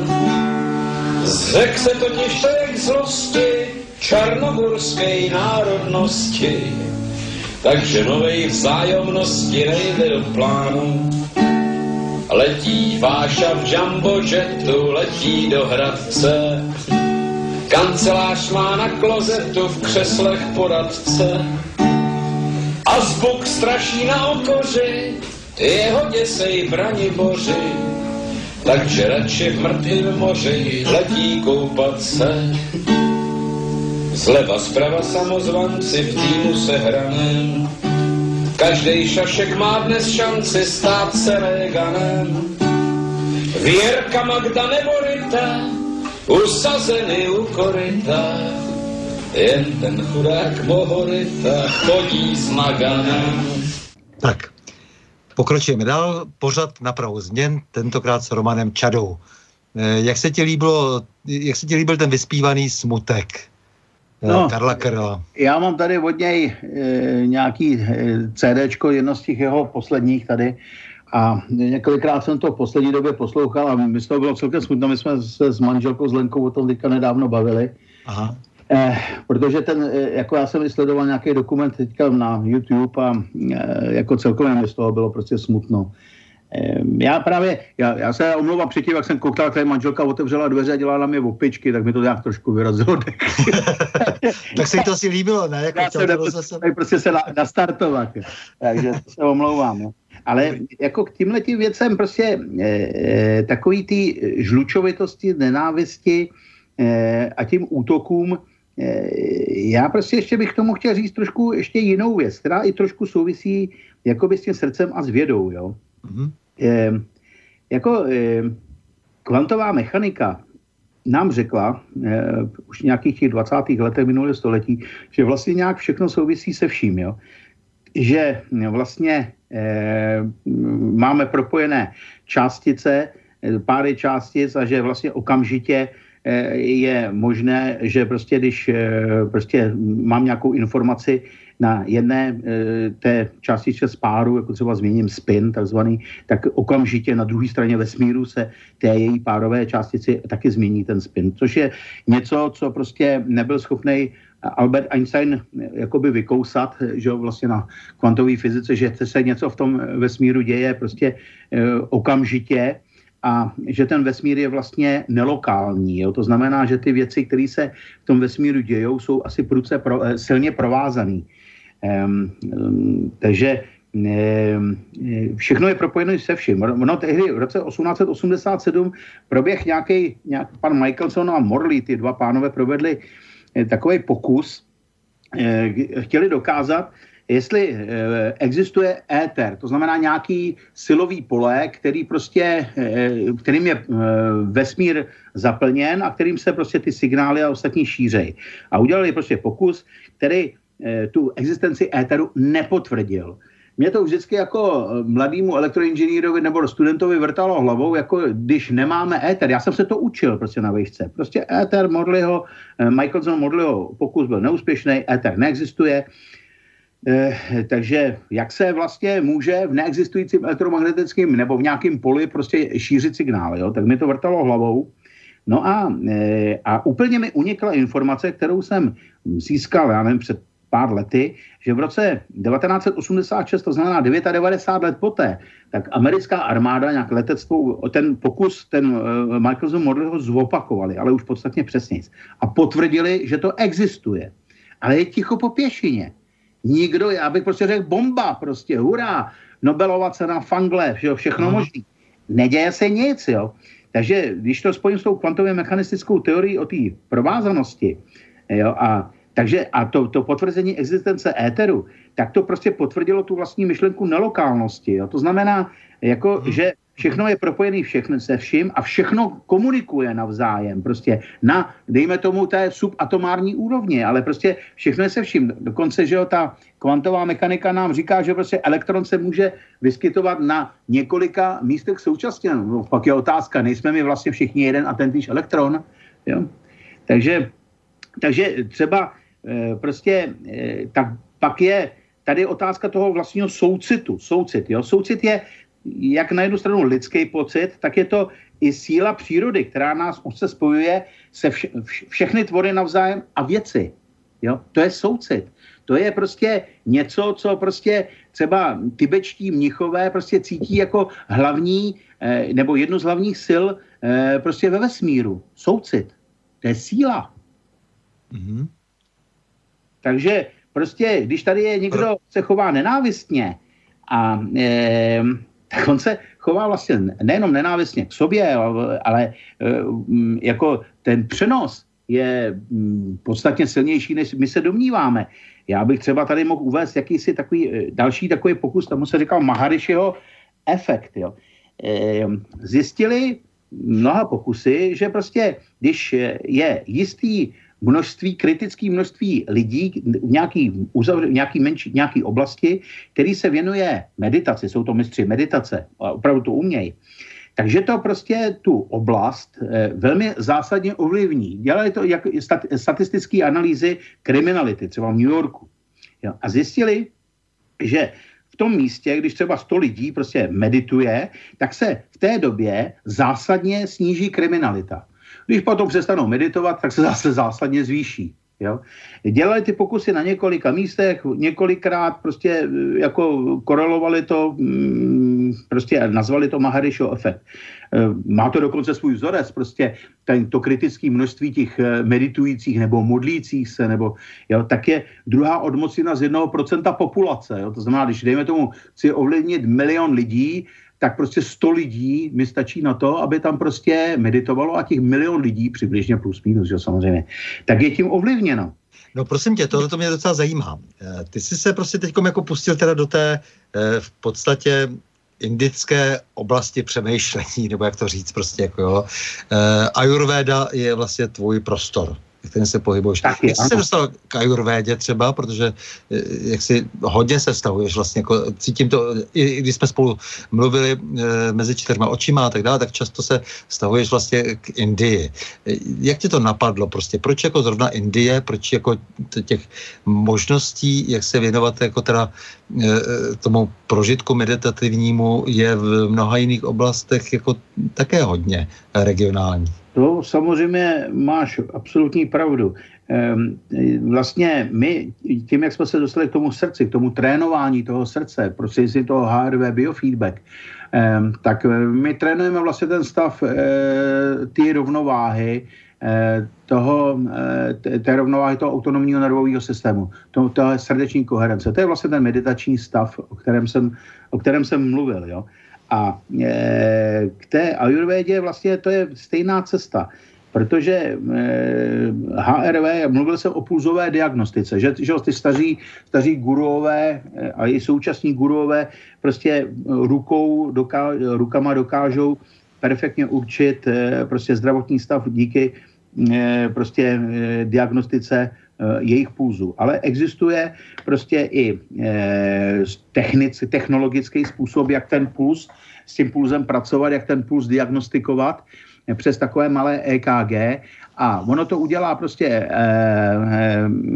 eh, udělá to vědecké zhodnocení prostě té promilovosti srdeční frekvence, ale Eh, diagnostiku to vlastně udělá třeba podle tradiční čínské medicíny, to jsou znamená třeba meridiány, anebo udělá to tu vlastní pulzovou diagnostiku, takzvané ty eh, regulátory disbalanci doša, vata, pita, teda těch doš, vata, pita, kafa. Eh, jo, dělá to teda spoustu dalších věcí. No a teď už na základě toho, když už udělá velmi od, kvalitně tuhle tu diagnostiku, tak pak už tam dojde k různým doporučením, co s tím dělat, jaké bylinky jíst, jaké diety, jaké asány joginské cvičit a jak se dostat eventuálně do toho stavu meditačního či do toho stavu té srdeční koherence, tak, aby to prostě pomáhalo tvému, tvému zdraví. Takže ta a... diagnostika no, jasně. ARV a, a, a Ayurveda je prostě pro mě je, hrozně blízko. Jo, takže prostě si narazil na tento systém a tomu systému se věnuješ, to znamená ne, že by si začal studovat Imhotepa a, nebo e, západní medicínu se vším všady, prostě Ayurveda tě zaujala. Ayurveda mě zaujala a manželku jako e, lékaře zaujala tuplem, protože ona teďka byla v Indii u doktora Vasanta Lada, tomu vyšlo teďka několik, několik knih o ayurvedě i u nás v České republice, na Slovensku taky, učebnic. A to je tak jeden z těch jako nej, nejznámějších učitelů ayurvedy na světě. On má v, v Americe Albuquerque, eh, má svoji, svoji, eh, svoji kliniku, ayurvédskou a pak jezdí do Pune a učí tam v Pune v Indii. No a to je člověk, který prostě opravdu umí e, jakoby tu puzovou diagnostiku tom nejhlubším slova smyslu a právě i ověřuje takovýhle tyhle ty technologické postupy, jestli jsou pravdiví, jestli odpovídají jeho znalostem a zkušenostem a potvrdil, že ano, že přes to HRV to hodnocení je nesmírně přesný a že se na základě toho dá velmi dobře doporučit, jaké ajurvédské nebo postupy nebo postupy či tradiční čínské medicíny, jaký se dají použít, nebo naturo, e, e, naturopatický postupy a tak dále. Jo, takže samozřejmě Ayurveda, já to chápu jako pět tisíc let starý medicínský systém, od kterých se odvinuly všechny ostatní medicínské systémy, ať to byla postupně ta, e, ta, e, ta řecká medicína, ta jakoby hypokratovská, ať to, byla, ať to byla tibetská i následně čínská, kam se to potom dostalo a odvinula se to, tak ta ayurveda vlastně byla asi úplně u počátku všech eh, těchto medicínských tradičních systémů. A musíme si na rovinu říct, prostě tu západní alopatickou medicínu tu používá jenom Evropa a Amerika, jo, prostě ve Spojených státech, jo. Ty máš pocit, to... že ta Ayurveda prostě jako, že jako celistvý, jako nějaký lékařský systém je pro tebe prostě nejpřijatelnější, takhle jako, jo? A, ne, se... to bych já neřekl, ne, ne, ne. Mhm. já si myslím, že ty věci se dokonale, ty dva systémy se dokonale doplňují. Mm-hmm. Jo? Protože ta mhm. alopatická západní medicína je, je, má obrovský pokroky třeba v té akutní medicíně, jo, v těch, eh, a, eh, ale prostě ta západní medicína, prostě třeba, když potřebuji vyříznout slepý střevo, tak nepůjdu hledat někde nějakého ajurvédského gurua, ale eh, půjdu sem na chirurgii a oni mi vyříznou slepý střevo samozřejmě, že jo. E, jo ale e, takže na akutní věci perfektní, jo, ale ta farmaceutika západní, tak ta potlačuje příznaky, že jo, ta potlačuje, ta potlačuje vlastně to, co jakoby ta nemoc způsobí, ale eh, nepotlačuje nebo nenalézá tu příčinu, nepotlačuje tu příčinu, nehledá tu příčinu. Jo? Když to ta ayurveda právě zase je naopak, e, e, e, pracuje a pomáhá v oblasti těch chronických, chronických onemocnění, vys prostě máme ty e, jako různý dermatitidy, problémy kožní, že jo, kterých se lidi strašně špatně zbavují. E, naši kožní lékaři, ne, e, dermatologové nemoc vědí, co s tím, že jo, ať to jsou prostaty a všechny tyhle ty věci, které jsou chronické, chronického charakteru. A všechny tyhle ty věci zase vznikají ze stresu, z dlouhodobého chronického stresu. A jsme zase zpátky u toho srdce. Jo.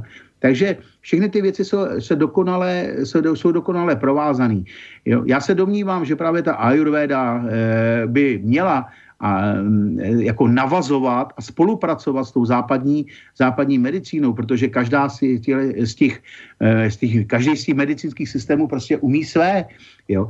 A když si tady člověk poslouchá tady lékařskou komoru v Čechách a e, v časopisu Temporum, Medi- Temporum Medicorum tady e, zjistí a přečte si článek, že e, tradiční čínskou medicína, tradiční čínská medicína neexistuje a že to vymyslel Mao Tse-tung v 70. letech, včetně bioaktivních bodů, no tak jako, tak co já na to mám říct? dělám Kyusho, takový karate speciální na bioaktivní body a říkám si, pošlete nám sem pana Kupka z, z, z komory lékařské, my ho několikrát eh, jako vypreme přes bioaktivní body, třeba mu dojde, že to opravdu existuje. Dobře, eh, bezva, tak, takže ty prostě Ayurveda, jako samozřejmě zjišťuješ prostě, čteš srdce, čteš nás, přes srdce. To je tvůj biznis i samozřejmě velké zaujetí, které myslíš jako velmi srdečně a upřímně. Takže kdo bude chtít potom od tebe určit diagnózu, tak ty se svou ženou určíš. Je to tak? spíš moje žena než já. a jsem pořád tam v tom ten, hlavně ten elektrotechnik, ten, ten eh, co dělá tu, eh, co se baví tou vědou a tou datařinou. Jo? To... No ty dáváš pozor, aby ten elektron šel tak, kam má jít. Jo? to je tak, a, Jasně. Eh, a aby manželka měla pořád ty dobrý náboje a ty dobrý myšlenky a, a když takhle na mě nejuká ze dveří a nevyrušuje, tak eh, prostě jo, snažím se jí být maximální i vědeckou, i lidskou oporou v, té, v této oblasti. Prostě podporují v tom, jak jenom jde. No. Takže já jsem ještě v Indii nebyl a ona už tam byla moc krát. Tak. Jasně, ona juká do dveří, protože zároveň je ve střehu a dává pozor, no, že jo, na to, aby, neplácám nesmysly, ano. aby to všechno bylo komplementární, komplementární a tak dále. No, celostní, celostní. a celostní. Dobře, eh, prosím tě, takže, ale ty si, aby si tedy, protože teď jsme se bavili o tom, eh, o, o těch eh, temných věcech, že jo, tak ty si samozřejmě šel také do politiky, už dávno si šel do politiky a šel si do ODS, protože si chtěl něco dělat, něco změnit, něco budovat. No tak eh, vlastně, jak jsem už říkal, že, tak jsem nějak v tom červnu 89 jsem podepsal několik Ehm, jako eh, do politiky potom po té eh, Velvel Revolution jsem se moc nehnal, eh, měl jsem svých starostí dost, ale ta situace se prostě pořád nějak vyvíjela, nelíbilo se mi to čím dál tím víc, tak mi to přesvědčilo, abych v roce 2004 vstoupil do ODS, protože prostě duší jsem vel, velmi pravicový člověk, a, ale i tam se to postupně začalo vyvíjet, prostě Eh, všelijakým způsobem, eh, takže prostě ta aktivita moje byla eh, i na té straně ODS ve směs nijaká, kromě placení příspěvků a nadávání se svými spolustraníky v hospodě. No a takže potom po nějaké době, když prostě ty útoky a to, ten posun té ODSky doleva, nejdřív do středu a pro, pro mě už téměř doleva, Eh, když už se to začalo nějak eh, zásadně vyvíjet tímto směrem, tak jsme začali přemýšlet, co s tím. Eh, buď to jsem si říkal, tak vystoupit z ODSky samozřejmě já můžu, ale co dál, jo, prostě to jako, prostě hm, já jsem člověk, jsem zón politikon, jo, prostě zajímám se o to, zajímám se, zajímám se na starý kolena o to čím dál tím víc, protože vidím, jakým způsobem to ovlivňuje mý děti, děti ve škole, že, se, že přesto, že my s manželkou máme velmi eh, jakoby komplementární, ne komplementární, stejný názory, komplementární ne, to ona by měla opačný, že? Takže to ne. Takže, no, no ne, doplňující to bylo. Do, no, doplňující. No, doplňující, ano, ano. Jo, takže, eh, takže v tom si s manželkou velmi rozumíme i politicky a, a prostě občas prostě ty, ty děti slyším, ačkoliv prostě oni jsou v tomhle oproti jiným velmi dobře informovány, Eh, jo, prostě to, co si přináší odinať a jakým způsobem se handrkujeme kolem některých věcí. Eh, Mně to je třeba nepříjemný, že i dcera z mého prvního manželství, já jsem dědek, jo, mám mnučku, eh, teďka bude jí 9 let, Kristýnku, No a bohužel díky mým aktivitám a tím, jak jsem aktivní, tak se moc nestýkáme, což mě mrzí, ale i dcera z prvního manželství tak pracuje prostě jako vystudovala adiktolog a e, pracuje e, pracuje samozřejmě v neziskových, e, nějakých neziskových organizacích, ano, hurá, pomáhá lidem, jo, ale prostě ty názory, které o tom tu přicházejí z těch společenství, tak já se vždycky prostě divím, žasnu a prostě nejsme schopní se prostě v principu téměř na ničem shodnout, jo. A e, to mě prostě mrzí, o to víc mě to e, inspiruje k tomu, abych se o tu politiku začal zajímat, abych se do toho zapojil. Prostě v té odesce to prostě dál nešlo tímto způsobem. E, mě zcela vyhovovalo, jakým způsobem vystupoval a hovořil Václav Klaus junior na půdě parlamentu. Takže ještě jako člen ODS jsem mu prostě několikrát vyjádřil podporu a přání, že kdyby ho prostě, eh, kdyby vzniklo nějaký pravicový křídlo uvnitř ODS pod jeho vedením, takže bych velmi rád ho v tom podpořil. No výsledek bylo to, že si vytvořil své pravicové křídlo Sakum Prdum a to trikoloru, že ho, že ho vyhodili z ODSky a bylo vyřízeno.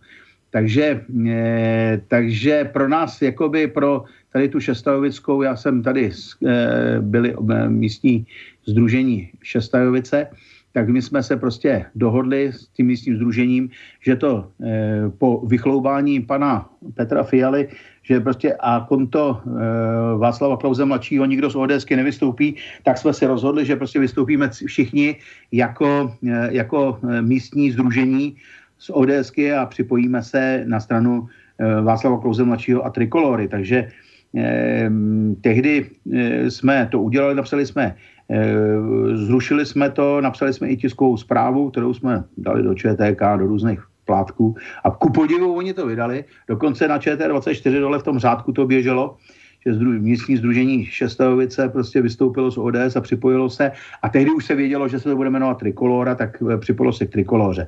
Takže my jsme to zrušili a týden na to potom byla tisková konference s Václavem Klouzem, kde odhalil teda ten název Trikolora a a, a já jsem se prostě do toho okamžitě eh, jako, organ, jako i pomocně zapojil jako koordinátor tady těch našich šestajovicích a v okolí s tím, že teďka tady chci e, založit tu, to místní, tu místní organizaci, No a e, jako prostě jsem, dalo by se říct, i v úzkém kontaktu, zúčastňuji se e, aktivně těch, e, těch činností trikolory, snažím se jim nějakým způsobem pomáhat, e, kde mé chabé síly stačí, No a e, jako trikolora má mojí prostě maximální důvěru. Jo, Václav Klaus má moji maximální důvěru, líbí se mi ten e, tým, který kolem mě je. Samozřejmě ty věci se vyvíjejí, ta strana je stará tři měsíce, e, ani ne, jo, takže prostě vzniká to za běhu a nadávají nám, že jo, mainstream nám nadává, e, můžeme očekávat ty útoky čím dál tím sveřepější.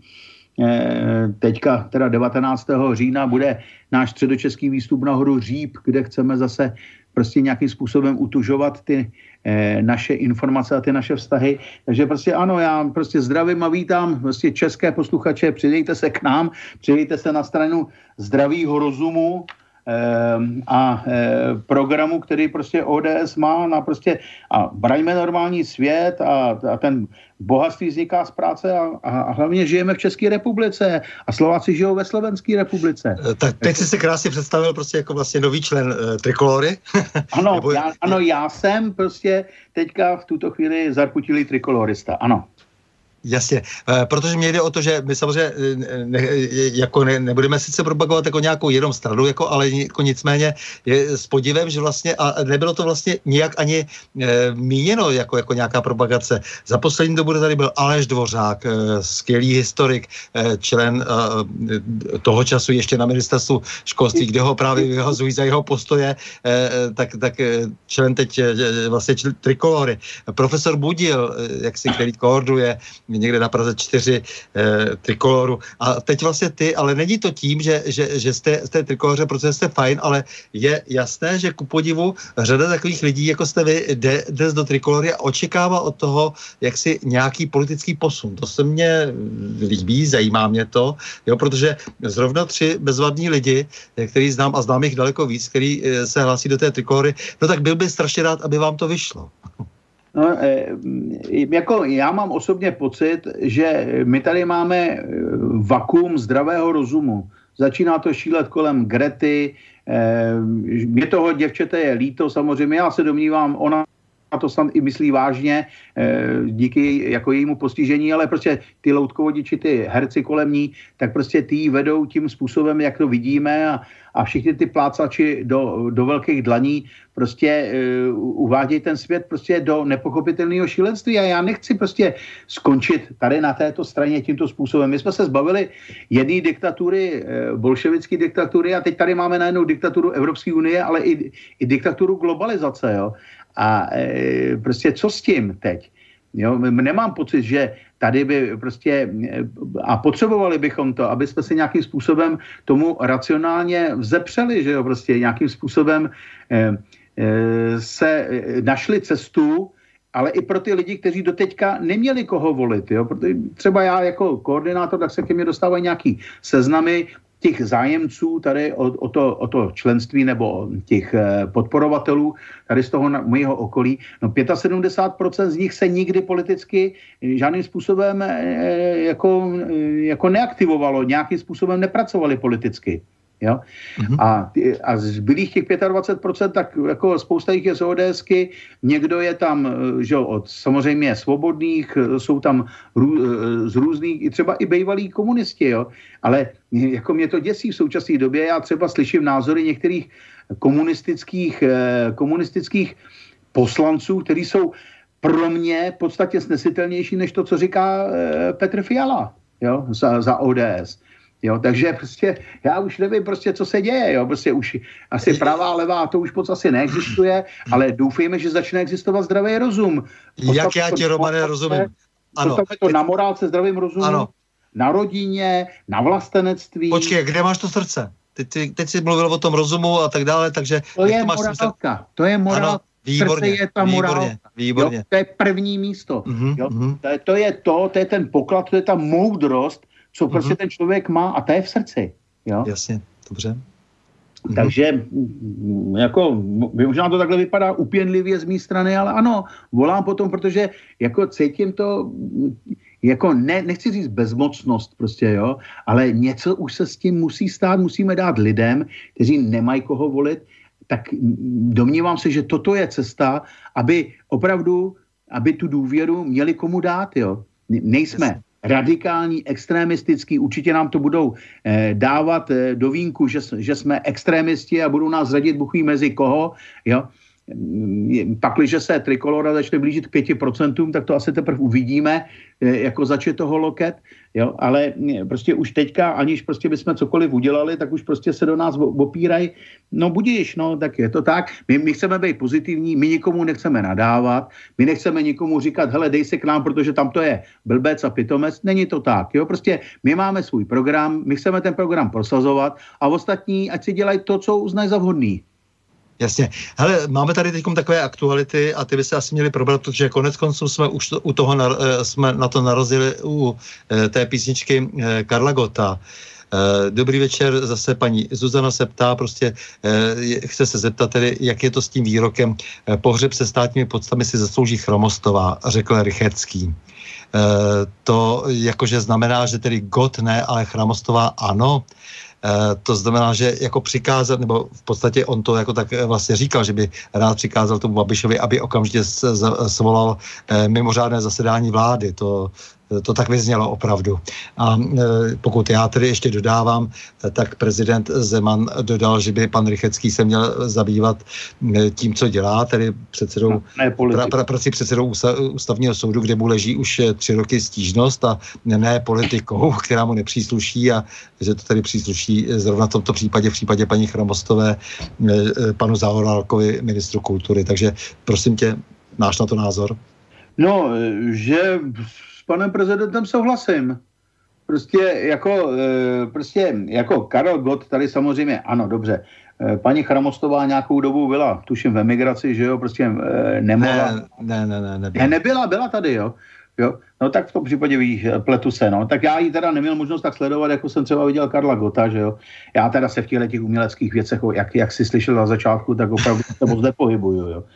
E, ale e, prostě u toho, u toho Gota já o tom nepochybuju, konec konců je, jako, jako ať, no, má, ať, má, má státní pocty, no, tak prostě. No. E, jasně, já bych jenom k tomu jako chtěl dodat, že eh, ano, opravdu to Gota eh, národ přijímá se vším všudy, eh, naprostá většina lidí, eh, Chramostová je mnohem méně známa, a, ale Gotovi se snaží vyčítat některé kontroverznosti v jeho životě, ale paní Chromostová eh, na druhou stranu kdysi žádala smrt pro paní Štěpničkovou eh, v 50. Eh, letech eh, eh, společně s herci eh, Vinohradského divadla. Eh, byla to dost ostrá Eh, stranička, eh, dost ostrá komunistka v 50. Eh, letech a potom samozřejmě se jí přihodilo v, tě, v tom 68. že nenasedla na ten správný rychlík. Já zase, já samozřejmě jsem ochoten také oceňovat její odvahu potom a tak dále, a to, to že vstoupila do charty a tak dále, byla v tomto společenství, ale nicméně je to v ostrém jaksi protikladu k tomu, jak Rychecký a spol hodnotí Gota za to, že tedy měl ten slavný projev projev antichartistický v Národním divadle a naopak tady prostě světici dělají s paní Chramostové. Tady, to je tedy moje odpověď, samozřejmě nevím, jak ty to ještě nakonec doplníš, ale moje odpověď paní, paní Zuzaně, no. že já jsem z toho výroku byl dost smutný, protože to znamená, že tady se zahájil jakýsi, zahájila jakási válka pohřeb proti pohřbu. Z toho zoufalství, že vlastně ten God má opravdu tak obrovskou podporu, že v podstatě z toho vyplývá téměř, že zasloužil se o stát nějakým způsobem. Eh, ti lidé ho velmi přijímají a najednou jakoby jakási protistrana, která se tak velmi nepřesně eh, definuje jako pražská kavárna, eh, říká, ne, my tady máme, teď nám umřela zrovna paní Chramostová, tak ji postavíme proti tomu. Je to docela skandální. Jo? Nic proti paní Chramostové, naopak zaslouží si určitě co nejdůstojnější pohřeb, ale ta manipulace je strašidelná.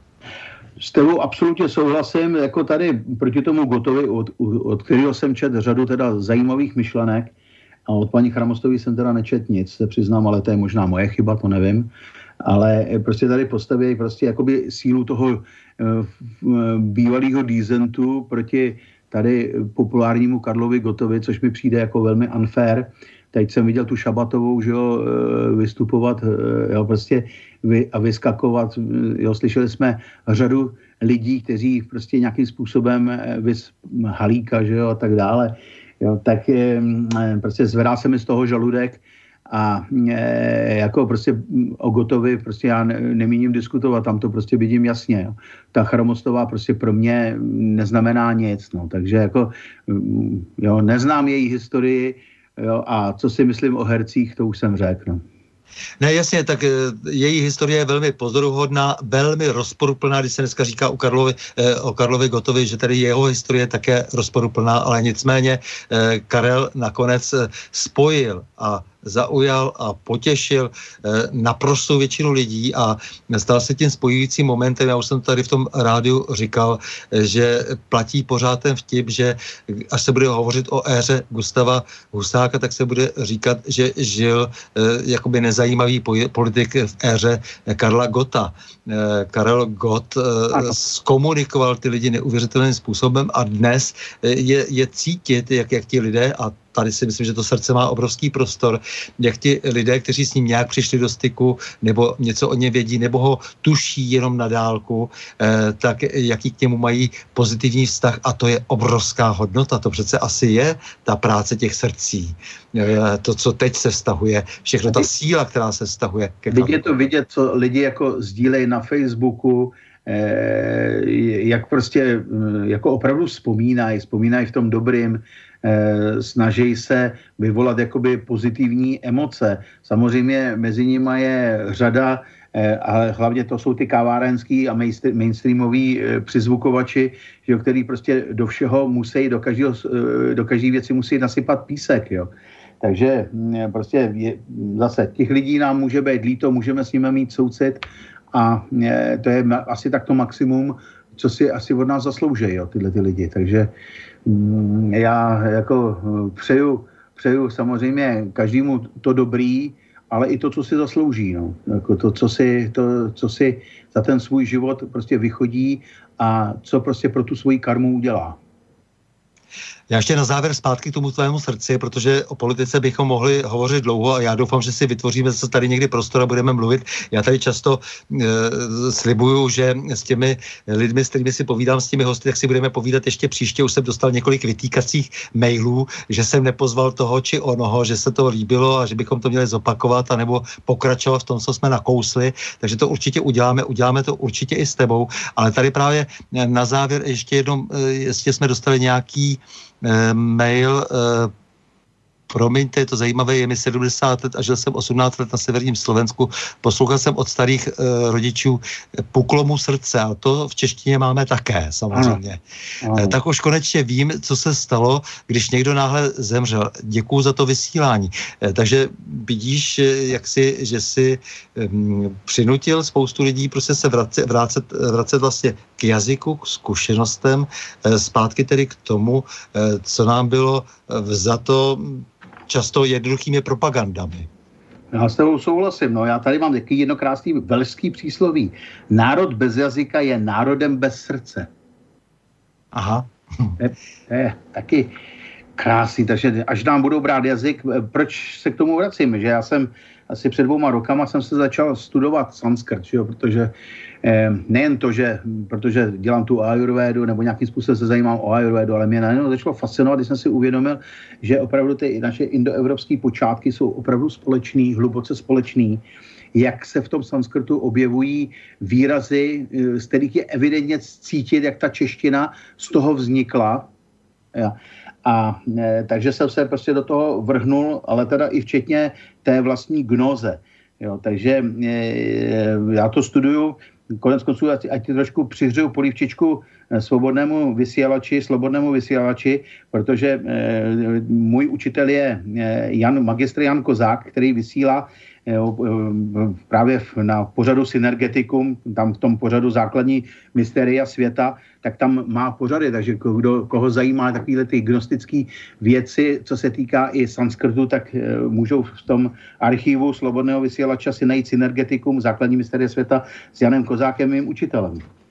A než, než bychom skončili, protože se nám blíží asi ta doba. Blíží, no, to, blíží, blíží, přesně. Tak já bych měl pro vás, abych chtěl říct, prostě tady teď to musím, tady tam mám, co si napsal, takovou krásnou. Ma, pro prohlášení máš nějaký, jo? No, ne, mantru, mantru. Mantru, mantru, dobře, tak mantru. Mantru aha, aha. Eh, pro jakoby gnostické uctívání pravého duchovního člověka. Tak eh, můžu to přečíst, tu mantru, no, nebo říct? Přečti mantru, ano, jasně. Satyam máta pitáčňánam dharmo bhráta daya svásá. Šantich patro kšáma putrach šadete mama bandhavach. A to je, znamená to, pravda je matkou, otec moudrostí, osud neboli dharma je bratrem, soucit je sestrou, mír manželkou, snášenlivost synem. Těchto všech šest jsou mý příbuzní. A mhm. to je taková závěrečná mantra e, za na e, uzavření té, toho mého dalo by se říct místy projevu, eh, na téma srdce, eh, na to, že vlastně my všichni můžeme hledat tu moudrost, to světlo té moudrosti sami v sobě. Nemus- v našich srdcích, v mhm. našich myšlenkách, v naší morálce. Nehledejme všude kolem, hledejme sami v sobě. Takže a... vážení posluchači, jestli, jestli chcete, prostě můžete samozřejmě se začít učit sanskrt, anebo se nějakým způsobem zkomunikovat e, s Romanem Čadou a můžete opako, opakovat mantry, naučit se, e, a nebo jenom třeba v překladu se e, zamyslet a meditovat. A jinak teda e, ti milí Romanem moc děkuju, prostě bylo to perfektní rozhovor, skvělý, prostě e, vlastně si vysvětlil tak trošku, myslím, že si vysvětlil úplně všechno, co si tak trochu chtěl, když jsme se o tom bavili, než jsme ten rozhovor udělali. E, a ty nádherně přemostuješ ty, ty to, to staré e, údolí, slzavé údolí kádrování, jak je, nebo takto staré a trvalé údolí, údolí smutku, lži a píchy. No a děláš to veselé a pozitivně, to je pro mě strašně důležitý. Já, no, jako, to moc děkuji za pozvání a dělal jsem něco takového poprvé v životě a, a potěšilo mě to. Děkuju. Jo, tak určitě se k tomu vrátíme. Já to zase slibuju a nevím kdy, ale určitě, abych nedostal zase Vítko říkal, jak to, že jste nepozval Romana Čadu. Jo, takže ještě jednou moc děkuju a na viděnou, naslyšenou, nashledanou. Jo? Dobrou noc všem posluchačům. Nashledanou. S vámi, milí posluchači, jako vždy se také loučím a to s přáním. Mějme se rádi, buďme svobodní, zpříjmení, nevěšme hlavu, stůjme při svých bližních i národech a nepřátel se nelékejme a na množství nehleďme. Pořadu na Prahu změn se uslyšíme opět za týden, tedy v pondělí 14. října v obvyklých 12 hodin, 20 hodin, pardon, 20 hodin a 30 minut naslyšenou a do počutě.